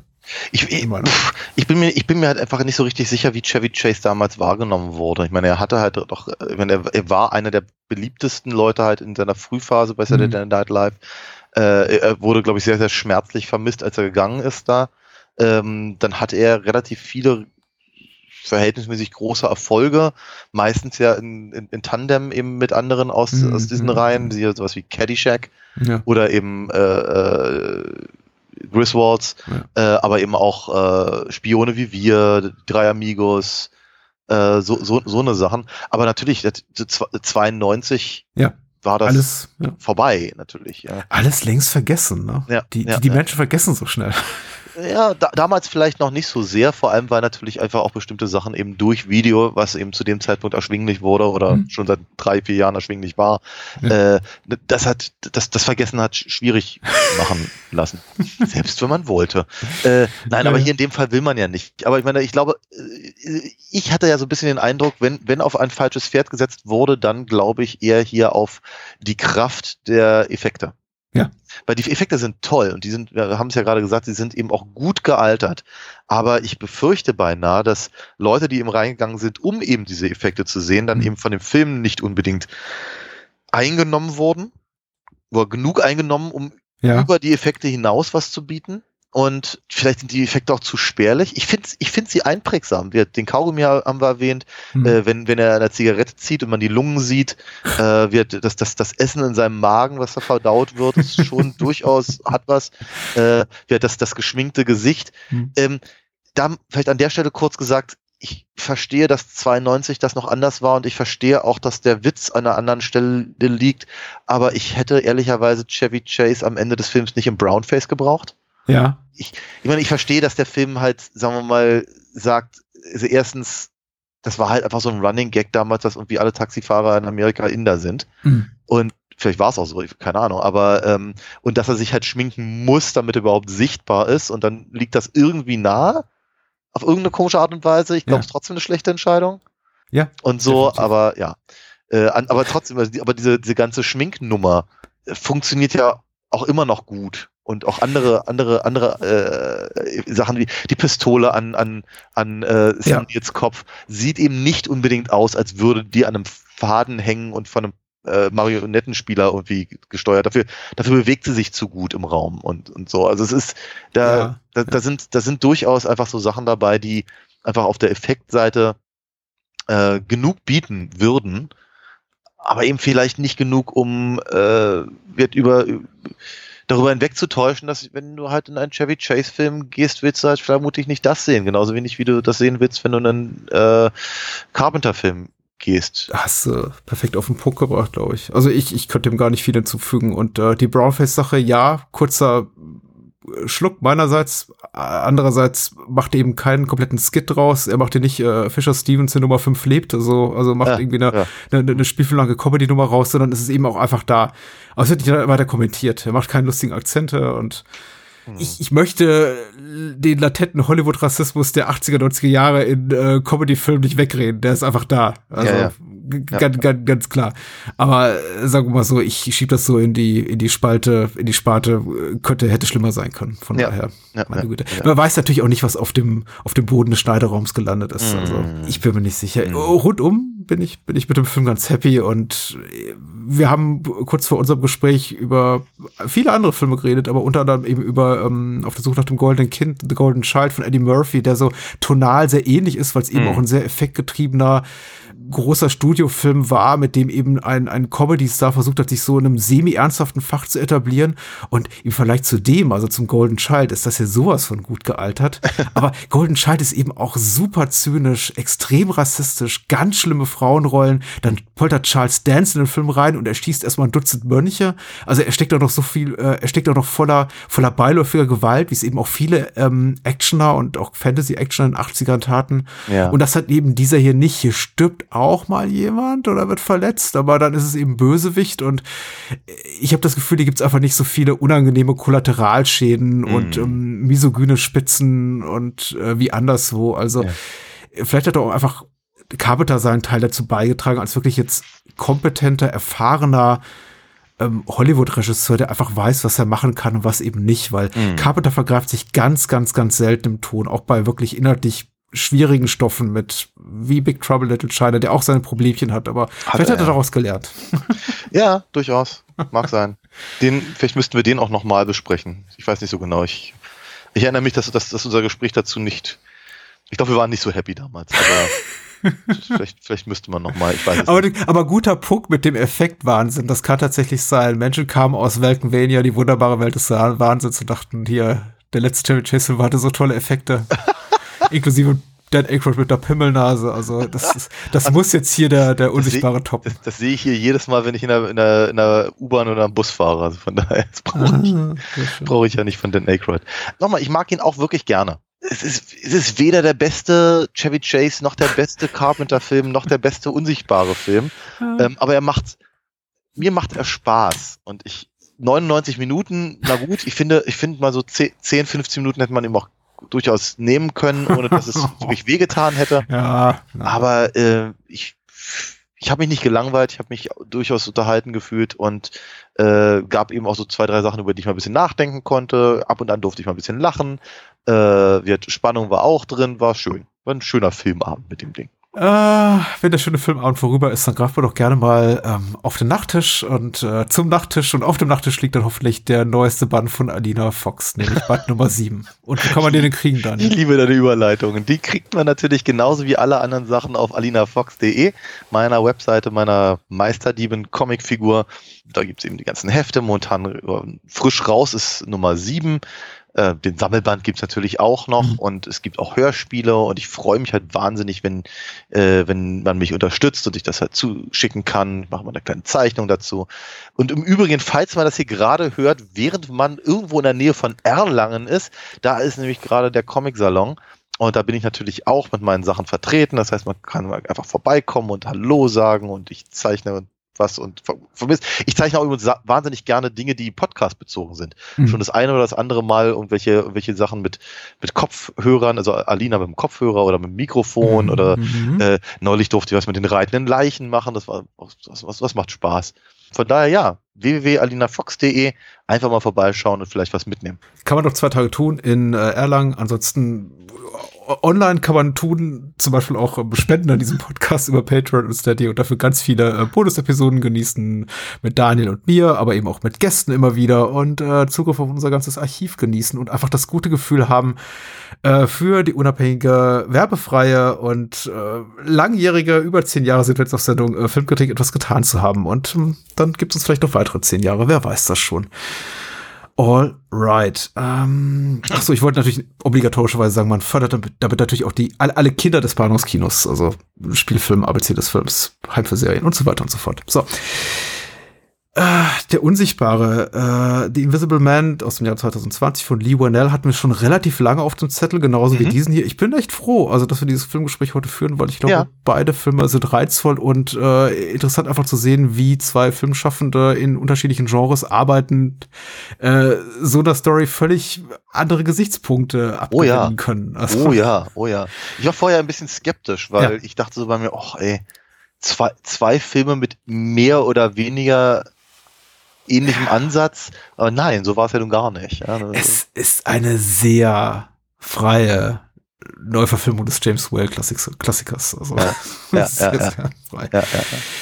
Äh, inklusive sehr, sehr präsenten Themen wie häuslicher Gewalt und einfach zeitgenössischen Topoi, auf die auch bestimmt noch äh, einzugehen sein wird. Ja. Äh, Regie führte Lee Winnell, der auch das Drehbuch schrieb, äh, ist eine Blumhouse-Produktion, also produziert von Jason Blum, will eben heißen, relativ günstig produziert, dafür maximale kreative Freiheit, führt in neun von zehn Fällen bei Blumhouse-Produktionen zu großem Scheiß, aber manchmal eben auch zu einem, wie, wie ich finde, ja guten Film und äh, in diesem Fall ganz besonders zu einem wirklich großen Hit und es war so der letzte große Pre-Pandemie-Hit äh, für, für Ja. Universal. Der Film kam, glaube ich, zwei, drei, vier Wochen raus, bevor Corona so richtig abging und ähm, landete dann ganz schnell bei Streaming-Anbietern, wo er dann für sehr viel Geld vertickt wurde. Und äh, mittlerweile kann man ihn zumindest bei einigen Dienstleistern inklusive gucken äh, innerhalb der Abo-Funktion. Die Hauptrollen spielen Elizabeth Moss, Oliver Jackson Cohen, Aldous Hodge als äh, bester Kumpel von Elizabeth Moss und äh, Storm Reed als seine Tochter. Äh, die Inhaltsangabe hat geschrieben. Entschuldigung? Sydney. Ich dachte, ich dachte, dachte dass du, dass du, dass du nach dem Namen suchst. Du, egal. Kannst du rausschneiden. Nein. Ach, Mano. Äh, geschrieben hat die Inhaltsangabe unser lieber Freund Max Roth von der Wiederaufführung. Grüß nach Ah, Rostock. hallo. äh, er schreibt, Cecilia Elizabeth Moss gelingt es, sich, sich den Klauen ihrer Horrorbeziehung zu entreißen. Ihr Partner Adrian ist zwar ein hochbegabter Wissenschaftler und scheint im Bereich der Optik Bahnbrechendes zu schaffen, doch will er seine Freundin auf Schritt und Schritt Tritt äh, kontrollieren. Cecilia, die sich nach der Flucht mit Hilfe ihrer Schwester Emily, Harriet Dyer, bei ihrem äh, bei einem Freund verstecken kann, ist völlig verängstigt und wittert Adrian an jeder Ecke. Selbst die Nachricht seines Selbstmordes verschafft ihr nur kurzzeitig so etwas wie einen Hauch denn immer wieder fühlt sie sich beobachtet und merkwürdige Ereignisse tragen sich zu. Verliert Cecilia infolge ihrer traumatischen Beziehung den Verstand oder bildet sie sich nicht nur ein, dass Adrian in irgendeiner Form noch immer hinter ihr her ist. Mhm. So. Ich habe den Film zum dritten Mal gesehen. Ich, vielleicht ist Ah. meine Meinung auch einfach gar nicht mehr so, so wichtig oder interessant. Also, wie sieht denn deine dazu aus? Ich habe ihn noch nicht gesehen vorher. Ähm, ich wollte ihn gerne sehen. Ich weiß nicht, warum ich ihn nicht gesehen habe. Es mag durchaus pandemiebedingt gewesen sein oder vielleicht habe ich, ich, ich habe ich hab so viel Gutes gehört, aber es ist halt, das, das Seltsame ist, bei, gerade bei Horrorfilmen, über die ich so viel Gutes höre, habe ich oftmals das Gefühl, dass die mich dann auch wirklich ernsthaft verschrecken. Also sowas wie, keine Ahnung, äh, was fällt mir denn dazu ein? Der Babadook oder äh, Hereditary oder so Ja. Richtung, wo ich halt entweder aufhören muss oder, oder wünschte, ich hätte aufgehört. Also äh, so, das heißt, ich, ich bin Schisser und deswegen traue ich mich an solche Sachen oftmals nicht so richtig ran. Und gerade eben, ich, ich glaube, ich glaube auch, und ich meine, das, das, äh, das Cover, das, oder das Hm. Promotion-Foto oder wie mit dem Elizabeth Moss und diesem, diesem, diesem, diesem Handabdruck an der, an der Duschwand oder was es auch immer sein mag, Mhm. äh, ich, ich musste sehr an Entity denken. Mhm. Und das ist ja ein Film, den ich ihm massiv unangenehm finde. Und wir hatten Ja, aber ich denke immer noch gerne an unser Gespräch. der, ja, ja, das Gespräch war auch toll. Das hat dich so fertig gemacht, die arme Barbara Hershey. Ja, echt mal. Und der Film macht mich aber auch fertig. Das Mhm. Gespräch war gut, aber äh, ich brauche sowas halt nicht ständig, Mhm. ehrlicherweise. Äh, verstehe ich, verstehe. Ähm, und deswegen habe ich mich halt nicht so richtig rangetraut. Aber in anderen, in anderen Fällen, äh, wie Get Out zum Beispiel, da sind ja echte, echte Filmperlen dabei. Und deswegen war ich natürlich sehr happy, dass du den halt jetzt vorgeschlagen hattest und äh, ich dadurch aber auch mal einen Grund hatte, ihn eben auch wirklich ernsthaft mal, ernsthaft mal zu gucken. Mhm. Und ich wurde ja auch nicht enttäuscht. Ganz im Gegenteil, der Film ist ziemlich brillant. Okay. Ähm, hat, mir, hat mir sehr, sehr, sehr, sehr gut gefallen.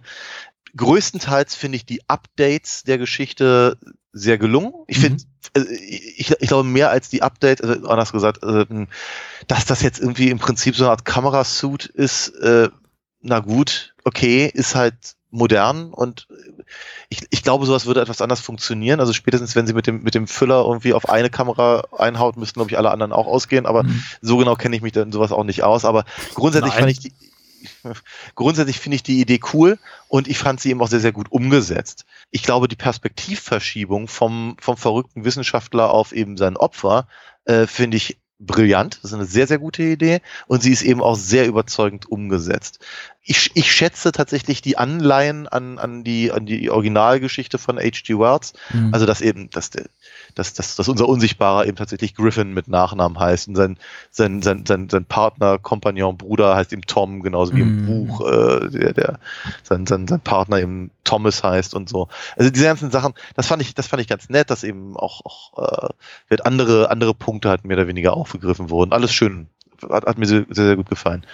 Ich glaube, mit den, sagen wir mal, mit den ersten drei Vierteln des Films komme ich viel, viel besser klar. Ja.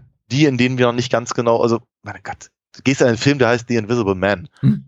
Es ist einigermaßen naheliegend, was da wohl der Inhalt sein wird. Äh, Lass es kurz vorwegschicken, Aber, dass ja. man den Film durchaus gucken sollte, bevor man uns jetzt zuhört, weil wir Oh ja, garantiert ja, ja, alles gnadenlos Spoiler, wegspoilern und äh, Ich habe ja jetzt schon ah, gespoilert, nö, nö. gnadenlos. Nein, aber ähm, also wir, das, dass das eben keine Geistererscheinung ist, sondern eben offenkundig jemand, der sich halt unsichtbar machen kann, das ist, aber das liegt auf der Hand. Ja, ja, genau, das ist nur für die drei Menschen jetzt gespoilert, die wirklich davon ausgehen, dass Elizabeth Moss einfach eine schwere Psycho Psychose hat und sich das alles einbildet. Richtig, Also, genau. Aber, aber, aber wie der Film dahin, ja, sorry, ähm, aber wie der Film dahin kommt, ist halt einfach sehr, sehr gut umgesetzt und super nachvollziehbar und man leidet so mit ihr und es ist Mhm. alles, ach, ist alles ganz, ganz schlimm. Ich war, ich war, ich war wirklich im höchsten Maße angetan, hat mich, da waren auch genug Jumpscares drin und äh, ich finde halt im hinteren Teil, Mhm. sagen wir mal so im letzten Viertel, also der ist dann immer noch sehr spannend und der ist immer noch sehr, sehr gut gemacht und strotzt immer noch von guten, von guten Ideen und Twists und sonst was. Aber ich Mhm. fand ihn doch etwas konventionell alles in allem in der Inszenierung und äh, musste mich so ein bisschen, auch, auch gerade in der Schlusspointe, äh, erinnerte ich mich halt dann doch so ein kleines bisschen an sowas wie Scream und so. Ja. Wenn du Ähm, vom hinteren Viertel sprichst, meinst du beginnt mit ihrer ähm, Internierung da in der, in der Nervenheilanstalt oder erst dann? Prin ja, im Prinzip ja. Also Mhm. sagen wir mal, in dem Moment, in dem sie anfängt zurückzuschlagen, Ja. Also das, das, also also wir sind ja dann schon, also diese, diese Vorstellung halt irgendwie jetzt festgebunden zu sein, während Mhm. eben der Unsichtbare offenkundig im, im obwohl wir ihn eben nicht sehen wie Chevy Chase, äh, aber eben, wir können davon ausgehen, dass er mit, mit im Raum ist, was eine sehr unangenehme Vorstellung ist. Mhm. Wir erfahren halt nicht, was passiert, aber trotzdem äh, keine, keine schöne Idee. Ähm, aber wir hatten in dem Moment, in dem sie eben anfängt, im Sydney aus, aus, aus, aus Scream zu sein oder von mir aus Ripley oder andere zurückschlagende Frauen, äh, inklusive, äh, weiß nicht, eben Laurie aus, Mhm, aus Halloween oder so. Äh, ich, ich, nochmal, ich gönne es der Figur. Es macht den Film nicht kaputt für mich. Mhm. Ich, äh, er er ist immer noch spannend und er ist, äh, man, man, man, man möchte ja auch, dass sie, dass sie eben nicht äh, damit auf die Nase fällt, sondern eben gewinnt am Ende und all das und alles, nochmal, es ist gar keine, gar keine große Kritik. Ich finde es nur äh, mehr konventionell.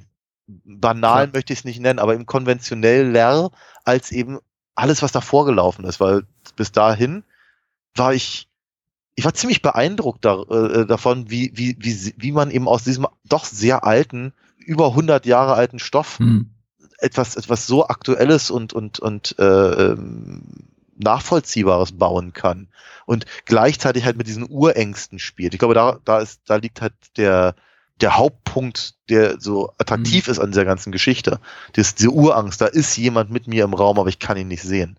Mhm. Ähm, oder ich, oder ich bilde mir auch nur ein, dass da jemand ist. Oder äh, welche Dinge schweben durch die Luft. Oder und der, der Film macht ja wirklich fiese Dinge zwischendurch. wirklich gemeine Sachen, Kleinigkeiten, subtile Dinge Mhm. und irgendwann geht er halt echt in die Vollen und denkst dir, heilige Scheiße, damit habe ich jetzt nicht gerechnet und außerdem die arme Elizabeth Moss Ja. äh, und so. Und da ist der Film ziemlich brillant. Und jetzt zum, hin, hinten raus ist er halt die Rache, die Rache des Opfers und das ist auch voll in Ordnung, absolut legitim, sieht gut aus, keine Beschwerden, aber es ist eben konventioneller als der Rest davon. Ja. Ich versuche auf alles einzugehen, was du gerade gesagt hast, aber ich Doch. glaube nicht, dass ich mal alles gemerkt habe. Äh, ist auch nicht weiter schlimm. Wir werden wieder dann zurückfinden oder auch nicht. Dann gibt's ja noch einen anderen Tag. Und ist ja nicht das letzte Mal, dass wir uns sprechen.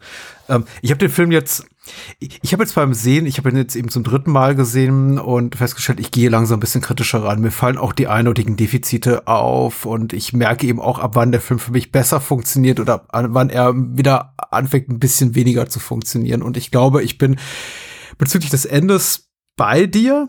Es ist relativ schwächer im Sinne von, es ist konventioneller als alles davor Gesehene.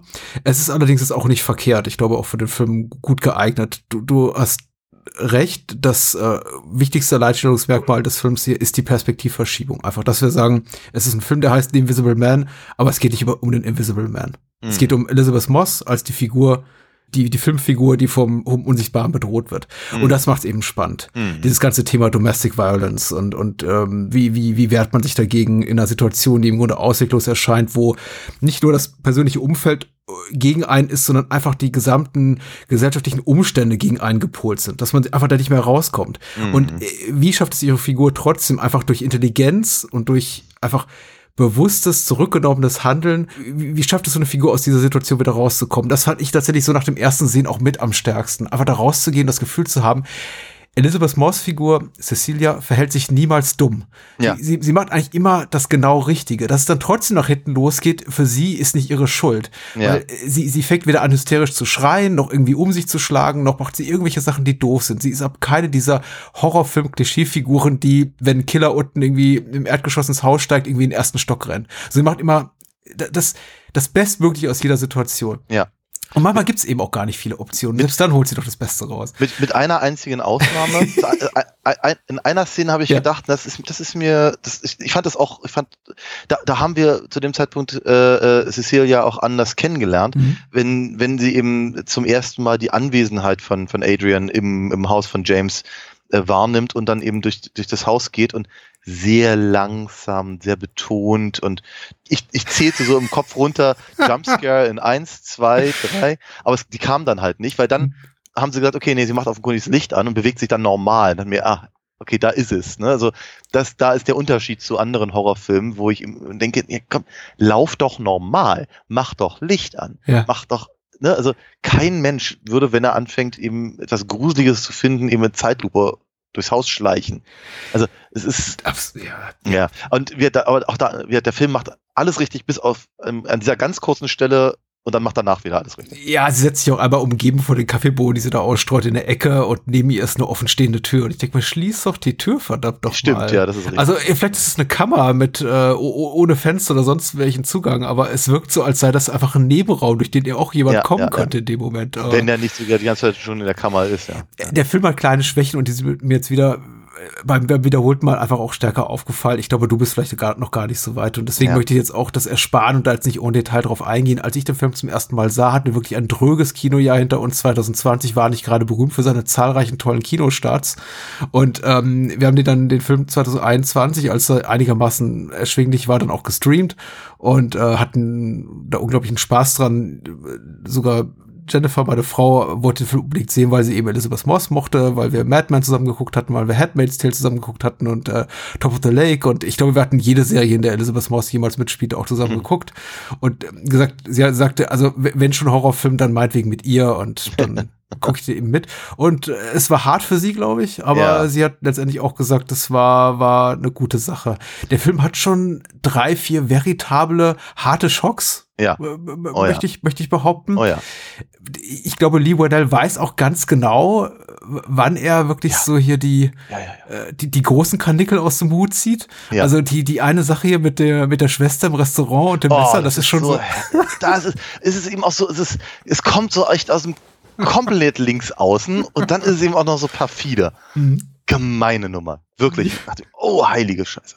Ähm, ich fand aber auch, äh, ich, ich finde aber auch schön, dass er es steigert, tatsächlich. Ja. Es war doch das erste Mal, dass halt Griffin wirklich eingreift und das, ich meine, vorher ist er halt bedrohlich, weil er scheint da zu sein, klickt ein bisschen vor sich hin. Aber ähm, wenn er, wenn er Sydney, also der, der, der Tochter von James, eine, mhm. eine, eine, eine scheuert, das ist, das ist auch so, auch das kommt ihm so, du, du rechnest nicht damit. Ja. Du rechnest halt einfach mal gar nicht damit und das ist wirklich gemein und dann schlägt es halt auch sofort auf Cecilia um. Und denk, denkt sie wieder, die arme Elizabeth Moss. Mhm. Nochmal, ich, ich bin eigentlich keiner, der wirklich zusammenzuckt und, und, und, und äh, sich, sich ernsthaft erschreckt. Aber ähm, wenn, wenn sie äh, den, äh, den, den Farbeimer umkippt, ja. mir war klar, dass man dann vermutlich eben so einen Effekt hat wie im Chevy Chase im Regen. Ja. ja. Aber dass der eben so dicht an ihr dran ist, das fand ich erschreckend. Die Dachbodenszene ist sowieso großartig. Ja, das ist so mein erstes großes Highlight. Ich glaube, da kommt der Film auch für mich so richtig in Fahrt tatsächlich. Ja. Aber auch alles davor eben, ja. Die, die Suche nach dem Smartphone und äh, hm. sehr, sehr, sehr spannend. Aber dann wiederum eben auch so, und vielleicht etwas, was man tatsächlich beim, beim zweiten, dritten Mal noch ein bisschen offensichtlicher findet als, als beim ersten Mal, ist eben schon so der erste Bruch mit der vermeintlichen Realität oder Wahrhaftigkeit des Films, in dem Moment, in dem er eben sich diese, einfach diese, diese weiße Wandfarbe abwäscht, als wäre es nix und dann Mm. irgendwie da, da wieder rausschreit. Ja. Ich bedenke so, Jeder, also der jeder von uns, der sich einmal mit ja. Wandfarbe bekleckert hat, weiß, wie sehr das Zeug erstmal einfach Ja, und, vor, und vor allem, wenn du da wir ja irgendwann wissen, wie dieses, wie dieser, wie sein Anzug aussieht, Mhm.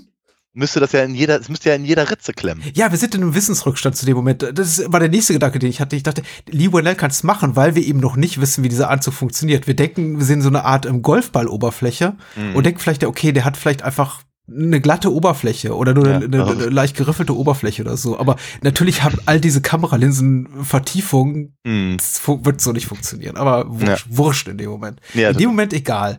Ja. Der Film erwartet einfach, dass wir nicht mehr zurückblicken und denken, hey, aber vor einer halben Stunde Gott, sah das noch anders aus, ja, genau.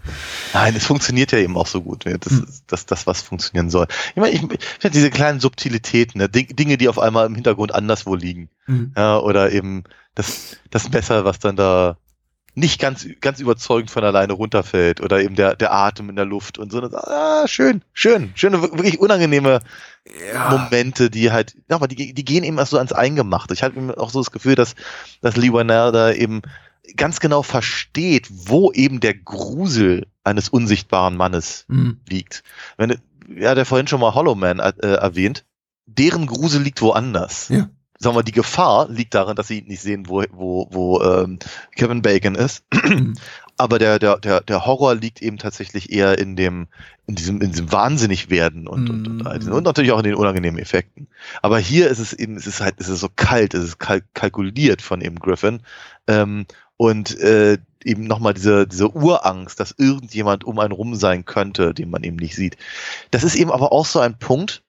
Es gibt so ein paar Filmemacher, die auf diese ganz alten Tropen halt eingehen und noch, noch verstehen, wo eben der Grusel liegt. Ich meine, denk mal so, denk mal an die Doppelgänger-Faszination von Lynch. Mhm. Ne? Die meisten Leute, wenn man den Doppelgänger sagt, die denken vielleicht an Didi, ja, oder, oder, oder, oder, oder, oder, Er- Ernie und Bert, ja, Ber- Ey, jetzt unterschätzt mal nicht unsere Bert- Hörerinnen und Hörer. Berts, Berts böser Bruder Bart, ähm, oder sowas. ja, also, die, so, Die denken ans Spiegeluniversum mit dem bösen Spock und dem bösen ja, Kirk natürlich. von mir aus auch das.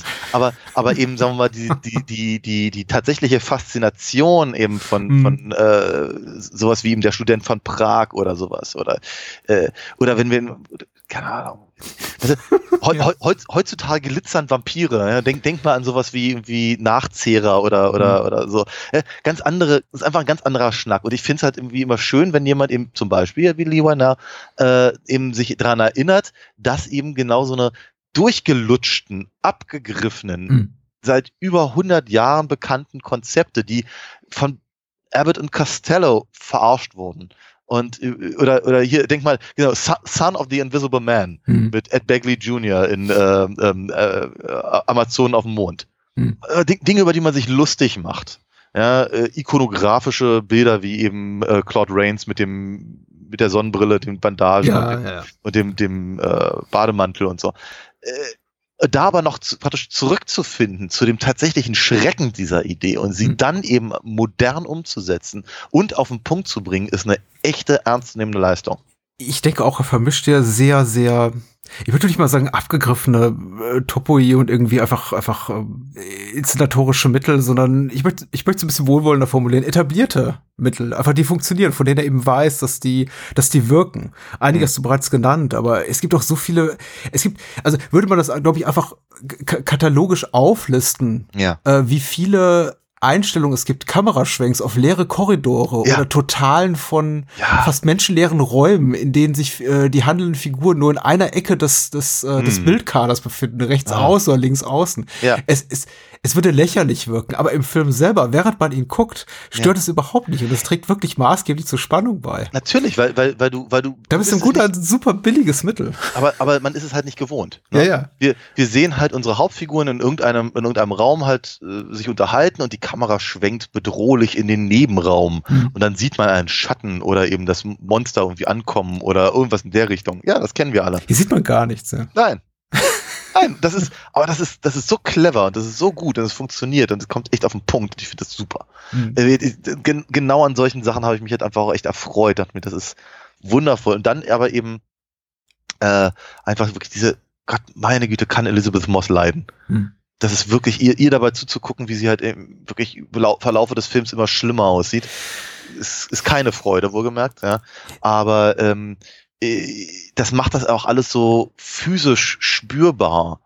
Ne? Ich meine, äh, ich, ich, ich muss ja ganz ehrlich zugeben, äh, wenn der Film anfängt und wir eben Mhm. im Prinzip ihre Flucht aus dem Griffinschen Anwesen äh, verfolgen, das schwante mir Übles. Ja.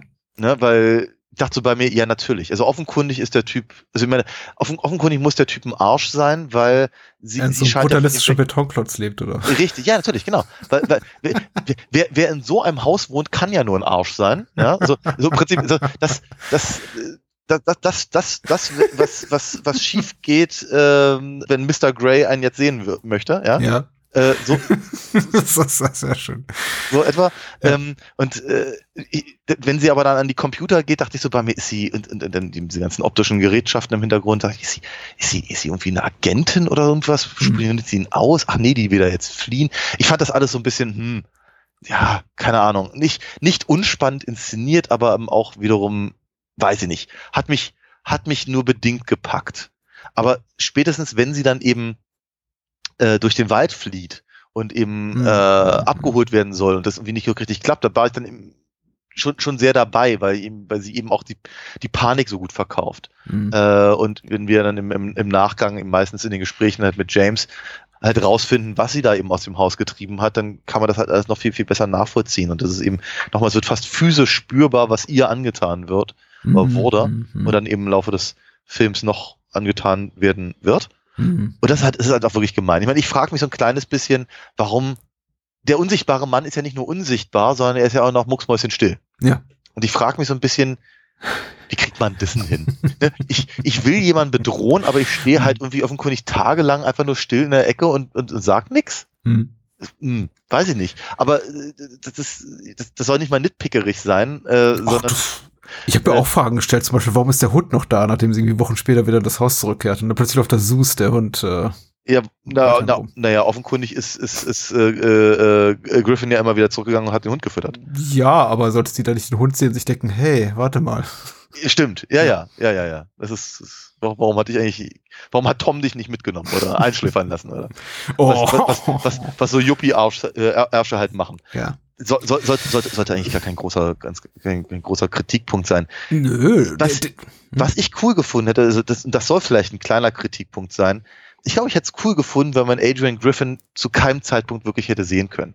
Mhm. So ein Unsichtbarkeitsanzug und Ja. sie darf ja auch gerne mit ihm irgendwie noch, noch äh, zu Abend essen und, und all diese ganzen Sachen. Aber ich fand es tatsächlich ganz cool, dass man ihn eigentlich nur sehr schemenhaft wahrnimmt, während er im Bett Mhm. liegt und während er durch den Wald rennt und dann auf, der- auf, der, auf der Straße ruft und all diese ganzen Sachen. Man, man kann erkennen, dass es so, so, so halbe Gesichtszüge, aber ich hätte es irgendwie ganz cool gefunden, wenn er eigentlich im Prinzip als, als Figur dauerhaft unsichtbar gewesen wäre und nur Ja. seine Präsenz spürbar. Das hätte ich ja ganz gut. Ja, ich, ich sehe da einen Punkt, ich bin geneigt, dir zuzustimmen. Ich finde tatsächlich ihn, Oliver Jackson Cohn, heißt der Schauspieler, der jetzt we wenig sagt, ehrlich gesagt, nicht schlecht gecastet, weil er ist so nicht so irgendwie, er hat noch nicht, er überschreitet nicht das Maß an Hollywood-Attraktivität, von Ja. dem ich sage so, oh, das ist komplett un unwahrscheinlich, dass der wirklich so aussieht, sondern er ist schon jemand wie, er sieht aus wie jemand, der mal ein Nerd war und irgendwie mit sehr viel Gel in Haaren und einem guten Barbier und viel, vielen Stunden im Fitnessstudio versucht hat, sich so ein bisschen optisch über das rauszubürsten, was Ja. er eigentlich leisten kann körperlich. Und das passt. Ähm, Elizabeth Moss hingegen, ich, ich, ich brauche immer so eine kleine Zeit, kürzere Zeit, Viertelstunde oder so, um über ihre Besetzung hinwegzukommen, weil ich mir denke, initial bei, bei jedem jetzt der dreimal, die ich den Film gesehen habe, sie ist eigentlich falsch in der Rolle, weil sie ist ja nicht so das klassische Trophy-Wife, dass sich jemand, Ja. der irgendwie Ja. millionenschwerer äh, Ingenieur ist, äh, da und Erfinder da irgendwie ins äh, zu sich in die in die Butze, die Betonbutze holen würde. Ja, ist richtig. Aber äh, sie ist natürlich toll und ich verstehe auch, warum der Film sie gecastet hat, weil sie ist halt das das Element des Films, mit dem sich dieser Film verkaufen lässt. Das ist halt eine, eine relativ kleine Produktion und du brauchst jemanden, der einfach wa- was hergibt und Moss war zu dem Zeitpunkt einfach schon spätestens durch Handmaid's Tale einfach ein Riesenstar. Ja, ja. Ähm, oder ein Star in der Größenordnung, die eben so einen Film tragen kann. Und ich, ich, ich nehm's, ich nehm's dem Film dann auch irgendwie früher oder später ab, dass sie eine Figur ist, auf die, auf die jemand wie Adrian, Adrian Griffin Richtig. heiß ist. Aber sie muss sich das erst erarbeiten. Sie ist, sie ist ja auch keine hässliche Person, aber sie ist immer, sie, sie, sie, sie, sie, sie ist nicht konventionell Hollywood-hübsch. Richtig, ja. genau. Ähm, aber ich, äh, aber, aber was, was sie eben sehr plausibel, sie, sie, sie geben sich auch sehr viel Mühe, sie halt wirklich größtenteils kacke aussehen zu lassen in diesem Film. ja, mit Au Augenringen, über die man stolpern könnte. Ja. Und so. Ähm, wenn, wenn, wenn, wenn sie sich am Ende dann aufbrezelt, um halt zu ihrem letzten Dinner mit Adrian zu gehen, dann Hm. Sieht man, dass es auch anders geht. Aber ähm, ich glaube, glaub, der wichtige Punkt ist, dass sie aber eben äh, vom, vom, von, vom Typus her, also Mhm. praktisch von Ja. äh, das, das verkörpert, was eben Adrian braucht oder Mhm. will oder kontrollieren will. Und, Ja, und, natürlich. Ist, äh, Es schmeichelt natürlich auch seinem Narzissmus, dass sich Ja, genau. eine Frau für ihn irgendwann mal interessiert hat, die eben auch eine Hochschulbildung hat, die eben eine erfolgreiche Architektin ist. Die hat ja offenbar eine Karriere gehabt, bevor sie ihn kannte. Und sie ist eben Ja. kein, kein Püppchen. Und sobald man eben ein bisschen mehr über sie erfährt und sie dann auch in diesem Hipster-Architekturbüro davor spricht Mhm. und man eben feststellt, ach okay, die ist da, die hat da wirklich was drauf und die hätte auch ohne äh, ihn einfach Mhm. ein erfülltes Leben haben können, auch durchaus ein wohlständiges Leben wird einiges klar. Bis dahin, Mhm. also als ich den Film zum ersten Mal sah, dachte ich, aha, okay, sie spielt so eine Art Trophy-Wife, die eigentlich nichts kann. Dann, dann kommt sie unter bei diesem Polizisten-Buddy, trägt zwar ein Hoodie mit äh, dem Namen ihres College drauf, irgendwie Caltech oder sowas, aber ich habe mir nicht viel dabei gedacht, dachte ja, okay, sie kommt anscheinend aus jetzt, sagen wir mal, so einem aus einer niedrigeren hierarchischen, also sozialen Stufe als ihr, ihr, ihr Millionärs, Milliardärs, Ingenieurs-Lover. Mh. Aber äh, irgendwann habe ich es dann eben geschnallt und dachte, okay, da passt Elizabeth Moss wunderbar rein in die Rolle. Aber wie, wie gesagt, das ist immer so diese, diese Viertelstunde, die ich brauche, um mit dem, mit der Figurenkonstellation warm zu werden. ja.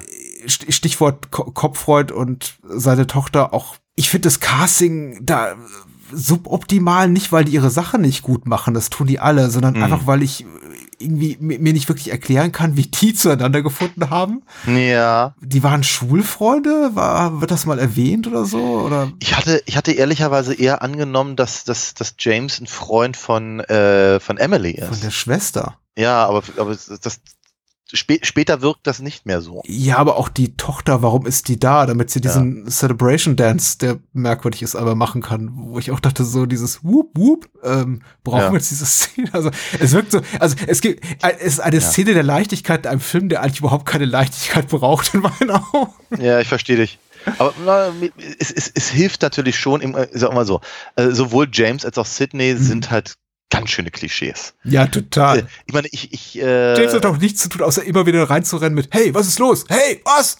ja, ich meine, Er hat vier äh, solcher Szenen. es ist, es ist, ja, ich meine, ich meine, Erdis Hodge ist hochsympathisch, Hm. äh, sieht gut dabei aus und äh, verkörpert das, was er verkörpern soll, nämlich Ja. eben im Prinzip den, den, den, den Beschützer-Buddy, das macht er. Hm. Gar kein Problem. Und eben, und äh, Storm Reed ist eben, eben äh, äh, als Sydney auch eben adäquat erfrischend jugendlich und, und äh, funktioniert eben auch dabei ganz gut. Und letztendlich mehr, mehr sollen sie auch gar nicht tun, als eben eine, eine, ein- eine Möglichkeit zu bieten, Hm. damit Cecilia jemanden hat, den sie A enttäuschen kann. Hm. Also natürlich nicht selbst, sondern halt dazu gebracht werden oder, oder äh, sie werden dazu gebracht, das so zu sehen, als ob, und dann äh, um die sie sich sorgen kann. Hm. Ne? Und, und wir als Zuschauer brauchen halt auch äh, die zumindest zumindest das Gefühl, dass James halt jederzeit reinrennen könnte, um äh, die Situation zu retten.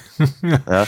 Was er dann nicht tut. Und auch das finde ich nicht wie, dann, dann, dann Nee, wieder. wenn es auf ankommt, tut das nicht, ja. Nee, ich finde es aber ganz hervorragend, dass auch er halt komplett äh, außerhalb seiner, seiner, seiner Zuständigkeit da irgendwie ist und ganz schön, ganz schön Dresche passiert.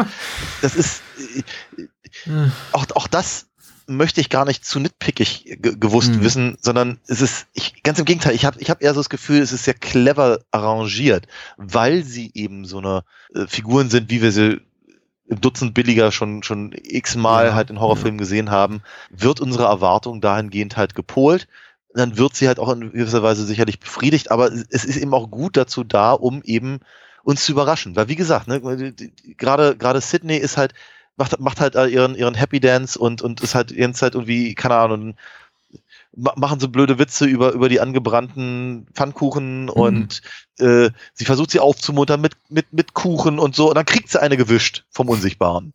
Damit rechnest du nicht und das ist halt weil es eben vorher die ganze Zeit so klischeebeladen und irgendwie knuffig ist und so und dann eben dann eben so eine so eine so eine unvorhergesehene Entladung ist wie das ist, ich, ich, ich, ich empfinde das als sehr clever arrangiert. Ist ja, ist, ist sehr gut argumentiert, so wie du es formuliert äh, lässt. Ich bin dann vielleicht auch vielleicht ein bisschen über Gebühr kritisch, weil ich es jetzt zu oft gesehen habe und dann jetzt mir dachte, ach, jetzt, jetzt tanzt sie gleich wieder. Und ich finde eben diese Freundschaft so, der Film braucht sie, glaube ich, schon. Hm. Aber ich finde sie eben, ich finde sie so unwahrscheinlich. Diese drei drei Typen, die nebeneinander stehen und ich mir denke, ihr, ihr gehört nicht zusammen. Ich glaube, wenn du gerade aus einer toxischen Beziehung kommst, in der du unter vermutlich jahrelang unter Übergriffigkeiten und, und Missbrauch gelitten hast, mhm ich meine, auf dem Papier funktioniert das schon. Dann gehst du natürlich zum muskelbepacktesten Kopf in deinem Freundeskreis, aber äh, dann, dann wiederum auch irgendwie nicht, denke ich gerade. Ich glaube, gerade ja. im Moment sagt man vielleicht, nee, vielleicht doch nicht erstmal, nicht schon wieder irgendwie so ein Typ.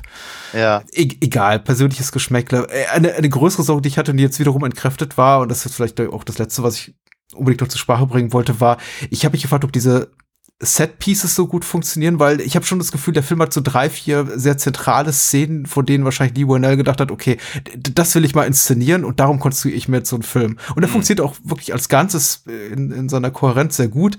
Aber es gibt eben so, so, so Standout-Sequenzen, wie zum Beispiel dieser vermeintliche One-Take mit diesem Shootout im, in, in, in dem Psychiatriekorridor, äh, ja. vermeintlich ohne Schnitt, ist natürlich trotzdem Schnitt drin, aber eher, das ist eher so eine klassische Action-Sequenz, die gar nicht so sehr horrorfilmmäßig ist. Oder hm. no, ich weiß nicht, mich, mich erinnerte das sehr an Akira. Okay. Oder diese erste Prügelei in der, in der Wohnküche, wo eben Elizabeth Moss auch wiederum ja. anscheinend wirklich über den Tisch geschmissen wird, wobei das eben auch so mit, dann mit, mit Computertricktechnik irgendwie auch, auch nahtlos im Schnitt dann so verknüpft ist, dass dann eben Stunt-Double über den Tisch fliegt und trotzdem Elizabeth Moss dahinter aufsteht. Also einfach sehr, sehr, sehr, sehr cool gemacht, unglaublich effektiv, mhm. aber auch mal so für mich so Momente, in denen ich das Gefühl habe, der Film, Film hält jetzt fünf Minuten inne, um einfach was ganz, ganz inszenatorisch ganz, ganz Tolles zu zeigen, mit dem Lee Whannell einfach mal zeigen will, guck mal, was ich kann. Ich kann nicht einfach nur hier Spannung und Schauspielführung, sondern ich bin auch einfach technisch sehr, sehr gut.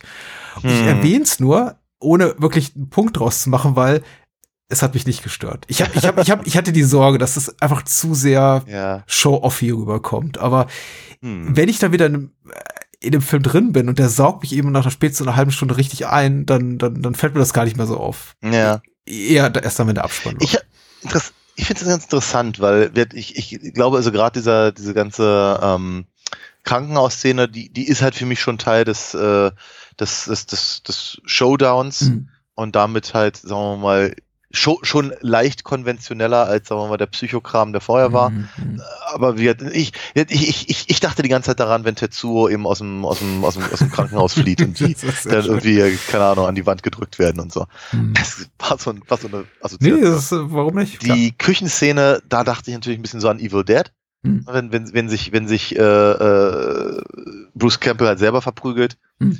und so. Aber ähm, ich, ich glaube, was mich da halt mehr schockiert hat an der ganzen Sache, weniger eben diese, diese inszenatorische Frage, die du zurechtgestellt hast. Ich hatte eher so das Gefühl, ich fand, ich fand das so erschreckend übergriffig für, für, für Adrian Griffin mhm. zu diesem Zeitpunkt des Films, weil er sich eigentlich vorher so viel Mühe gegeben hat, eben nicht direkt einzugreifen oder wenn nur dann so, dass es eben letztendlich auf, auf, auf Cecilia zurückfallen kann. Das, ja. das zieht er ja durch, das macht er ja noch ein paar Mal, siehe eben Emilys Abgang im, im, im, im, im Restaurant. Ja. ja. Aber ja. da ist halt so, ich meine, was, was, was, was erhofft er sich davon, dass, dass äh, James nach Hause kommt und sagt, Mensch, Cecilia, warum hast du denn meine Küche zerdeppert und dir permanent selber ins Gesicht geschlagen? Ne, also das, äh, das, das zu erklären, dass das jemand, dass das nicht jemand anders war, könnte schwerfallen. Gr Griffiths Plan, wenn er in der Form, wie er dann am Ende aufgelöst wird, wirklich von Beginn an so existiert hat, ist sehr, sehr unwahrscheinlich tatsächlich. Also auf diesem Wege ihr Herz zurückzugewinnen, indem nee, das alles so einfädelt. Ich glaube, ich glaube, dass der Plan sich geändert hat zwischendurch. Ja, ja, wie gesagt, das war jetzt eben auch nur meine Annahme. Aber ja. er verkauft es ja so. Also er verkauft es nicht so, dass von wegen, das war mein perfider Plan, sondern es war von Anfang an so und pipapo und so. Ja, er lässt ja in seiner Erklärung gegenüber äh, Cecilia gar nicht zu, dass es jemals irgendwie eine andere Möglichkeit gegeben hätte. ja, das ist richtig, aber, aber das, das, das hatte ich halt eher als, als, als Auswuchs seines, seiner, seines, äh, seinem, seiner manipulativen Kontrollmechanismen natürlich. gesehen, weil ich, ich habe ich hab das Gefühl, dass sich halt im Prinzip der gesamte Ansatz, und das sieht man ja auch daran, wie Tom eben zum Beispiel mit ihr argumentiert, Mhm. in dem Moment endet, in dem sie rausfinden, ach oh, äh, die ist ja schwanger. Ja. Ne, das ist halt der, glaube ich, dann der Moment, wo sie sagen, oh, jetzt, äh, jetzt, jetzt geht's nicht mehr darum, ihr das Mhm. Leben zur Hölle zu machen, sondern jetzt geht's darum, v- v- vielleicht sogar sie, sie selbst loszuwerden, aber zumindest so, so lange irgendwie auf, auf unsere Seite zu holen, bis das Kind da ist. Mhm. Weil ich könnte mir schon fast vorstellen, dass, dass, dass man sich ihrer dann sonst sehr schnell danach hätte entledigt. Mhm. Und dann, dann wird halt einfach die Geschichte geändert. Wie das ja eben oftmals in so toxischen Beziehungen ist. Ja. Wenn eben so, äh, einfach Gaslighting. Das, was du alles wahrgenommen hast, ist gar nicht so. Sonst Klar. hast du ja alles eingebildet. Und Klar. da scheint ja Griffin ein echter Meister drin zu sein. Und ach, im Übrigen, bei der Gelegenheit nochmal noch mal erwähnt, Michael Dorman als, als Ja. Tom ist auch ein herrlicher Schleimsack. Er spielt eine sehr ähnliche Type in dieser Amazon-Serie Patriot, die ich auch sehr Ah. empfehlen kann, von der Ah. ich zumindest die erste Staffel gesehen habe. Auch eine Dramedy ähm, mit Thriller-Elementen, sehr, sehr, sehr cooler Schauspieler. Ich habe ihn wenig gesehen bisher, aber er spielt genau diese Art von Figur sehr überzeugend. Also Ja. passt. Wie, wie sagte ich neulich so schön, very punchable face. Ja, apropos Very Punchable Face, wir haben den äh, Sohn von George Martin in Jagd auf einen Unsichtbaren gar nicht erwähnt, der hier äh, vor Beatles äh, Manager George Martin, der der Richard spielt, den Typ mit der sonoren Stimme so. Ah, Der versucht Daryl Hannah zu beeindrucken, der mit dieses Strandhaus kommt. Den ich sehr lustig fand, wollte ich nur mal das, erwähnen. okay. ah, ja, okay. Das wusste ich gar nicht. Du hast den jetzt auf, äh, auf Deutsch gesehen, ne, wahrscheinlich? Ähm, Ich habe ihn, ich habe ihn, ja, ja, ich hatte, ich äh, hatte lange überlegt und dachte mir, nee, ich möchte Chevy Chase lieber auf, auf Deutsch sehen und hatte mich dann darüber ge geärgert, dass er nicht seine reguläre Synchronstimme hat, Ah. sondern die, die im äh, Tom Hanks zu der Zeit auch hatte und äh, glaube ich Bill Crystal und der hat im Original eine sehr, sehr britische, sehr, sehr sonore Stimme und das ist sehr beeindruckend so. Okay. Uh. vielleicht hätte ich, Und, vielleicht ähm, hätte ich das machen sollen. Aber dafür habe ich Invisible Man jetzt auf Englisch gesehen, also von daher. ist, ähm, ist sicherlich verkehrt. Ist ja auch nicht so, dass die Synchronisationskunst besser wird im Laufe der Jahre. Also, Wobei, das ist aber, oh, das ist so ein Punkt. Ich musste tatsächlich Hm. bei Invisible Man, ich musste sämtliche Türen und Fenster zumachen, weil der Film so leise ist am Anfang. ja, tatsächlich. Ja, ja. Ich, ich, wir, wir, wir, guckten den halt und wir hatten Mhm. aber immer irgendwie, um Luft reinzulassen, hatten wir noch Fenster auf und irgendwie draußen fuhr ab und an mal ein Auto vorbei und, und, und, und im Nebenraum äh, war der 3D-Drucker beschäftigt Mhm. und äh, die Untertitel sagten mir faint clicking. Sag ich, ich höre nix, gar nix. Und dann das, da, da geht die Spannung ein bisschen flöten, wenn ich lese. Frischluft ist, muss. auch über, Frischluft ist auch überbewertet, ja. Ja. Und äh, genau, dann alles Alright. zugemacht und dann, dann konnte das eben auch genossen werden. ja. Ja, interessant rückblickend irgendwie sich vorzustellen, was aus dem Film hätte werden können, wenn der ursprüngliche Plan hier von Universal aufgegangen wäre und das damals äh, groß angelegte Dark Universe ein Erfolg gewesen ja. wäre. Also dieser Mummy-Film mit Ja, Russell ja. Crowe und Tom Cruise und äh, der dann gnadenlos gefloppt ist. Und ich meine, in dem Kontext sollte ja auch ähm, der Unsichtbare entstehen, damals noch mit irgendwie einem avisierten Budget von 200 Millionen Dollar, bis man dann sagte, okay, lassen wir das mit dem Dark Universe und lass Mhm. Ja. mal irgendwie hier das, das Drehbuch durchreichen an jemanden, der das Ding produziert für, für ein Zwanzigstel des Budgets Ja, ja. und mach mal einen Horrorfilm draus. Also gutes Ding, also und eine gute Wahl, ja. Auf ja, ja, Fall.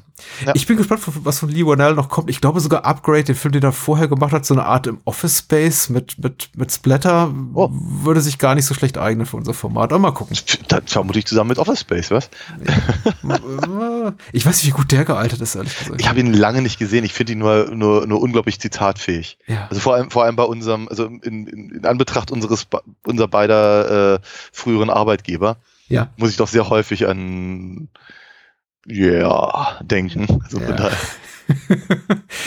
Und äh, äh, wir konnten Brückenschlag machen zu Superman 3. Denn das, Ja. was die da machen, ist ja auch der. Also er versucht dieses Scheme zu erklären, äh, seinem Kollegen so von wegen, was machen wir da? Irgendwie die Centbeträge abgreifen und sagt er, hier, weißt du, was, was wird denn Pride Superman 3 gemacht hat?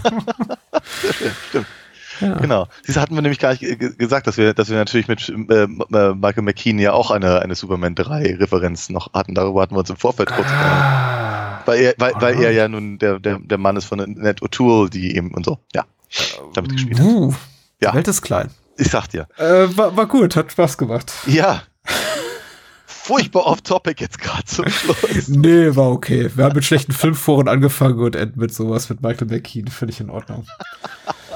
äh, während ich hier einen kleinen Celebration Dance mache wie Storm Reed, äh, sag du doch mal, was wir nächste Woche machen in einer Bonusfolge. Richtig, genau. Wir, wir, wir sind mal wieder hinter der äh, Steady und Patreon Paywall, kann man das so sagen? Ja, ja, ja. Also für, für alle, die uns unterstützen und uns gerne, gerne äh, auch noch ein bisschen mehr quasseln hören, ähm, haben wir uns entschlossen, einfach nochmal weiterzumachen mit Mhm. einer kleinen Reihe, die halt, sagen wir mal, sehr, sehr sporadisch immer zwischendurch mal rauskommt, wenn uns danach ist. Wir reden nämlich jetzt mal wieder über Star Wars. Und zwar diesmal Episode 2, Angriff der Klonkrieger zu Deutsch, beziehungsweise Attack of the Clones. Ja, ich glaube, die, die, die Fucken werden fliegen. Ich, Äh, äh, ja, mal gucken. Bin, bin sehr gespannt. Ich habe den, glaube ich, jetzt mittlerweile seit 15 Jahren nicht mehr gesehen. Ich freue mich sehr aufs Gespräch. Bin Ja. gruselt vor dem Film. Wir Ja. werden sehen. Alright. Äh, vielen Dank an alle Menschen, die uns unterstützen. Unterstützt bitte auch Daniels Kunst unter alinafox.de und ähm, bleibt uns treu. Tja, und im Sinne unserer Filme sage ich, wir sehen uns. Bye, bye.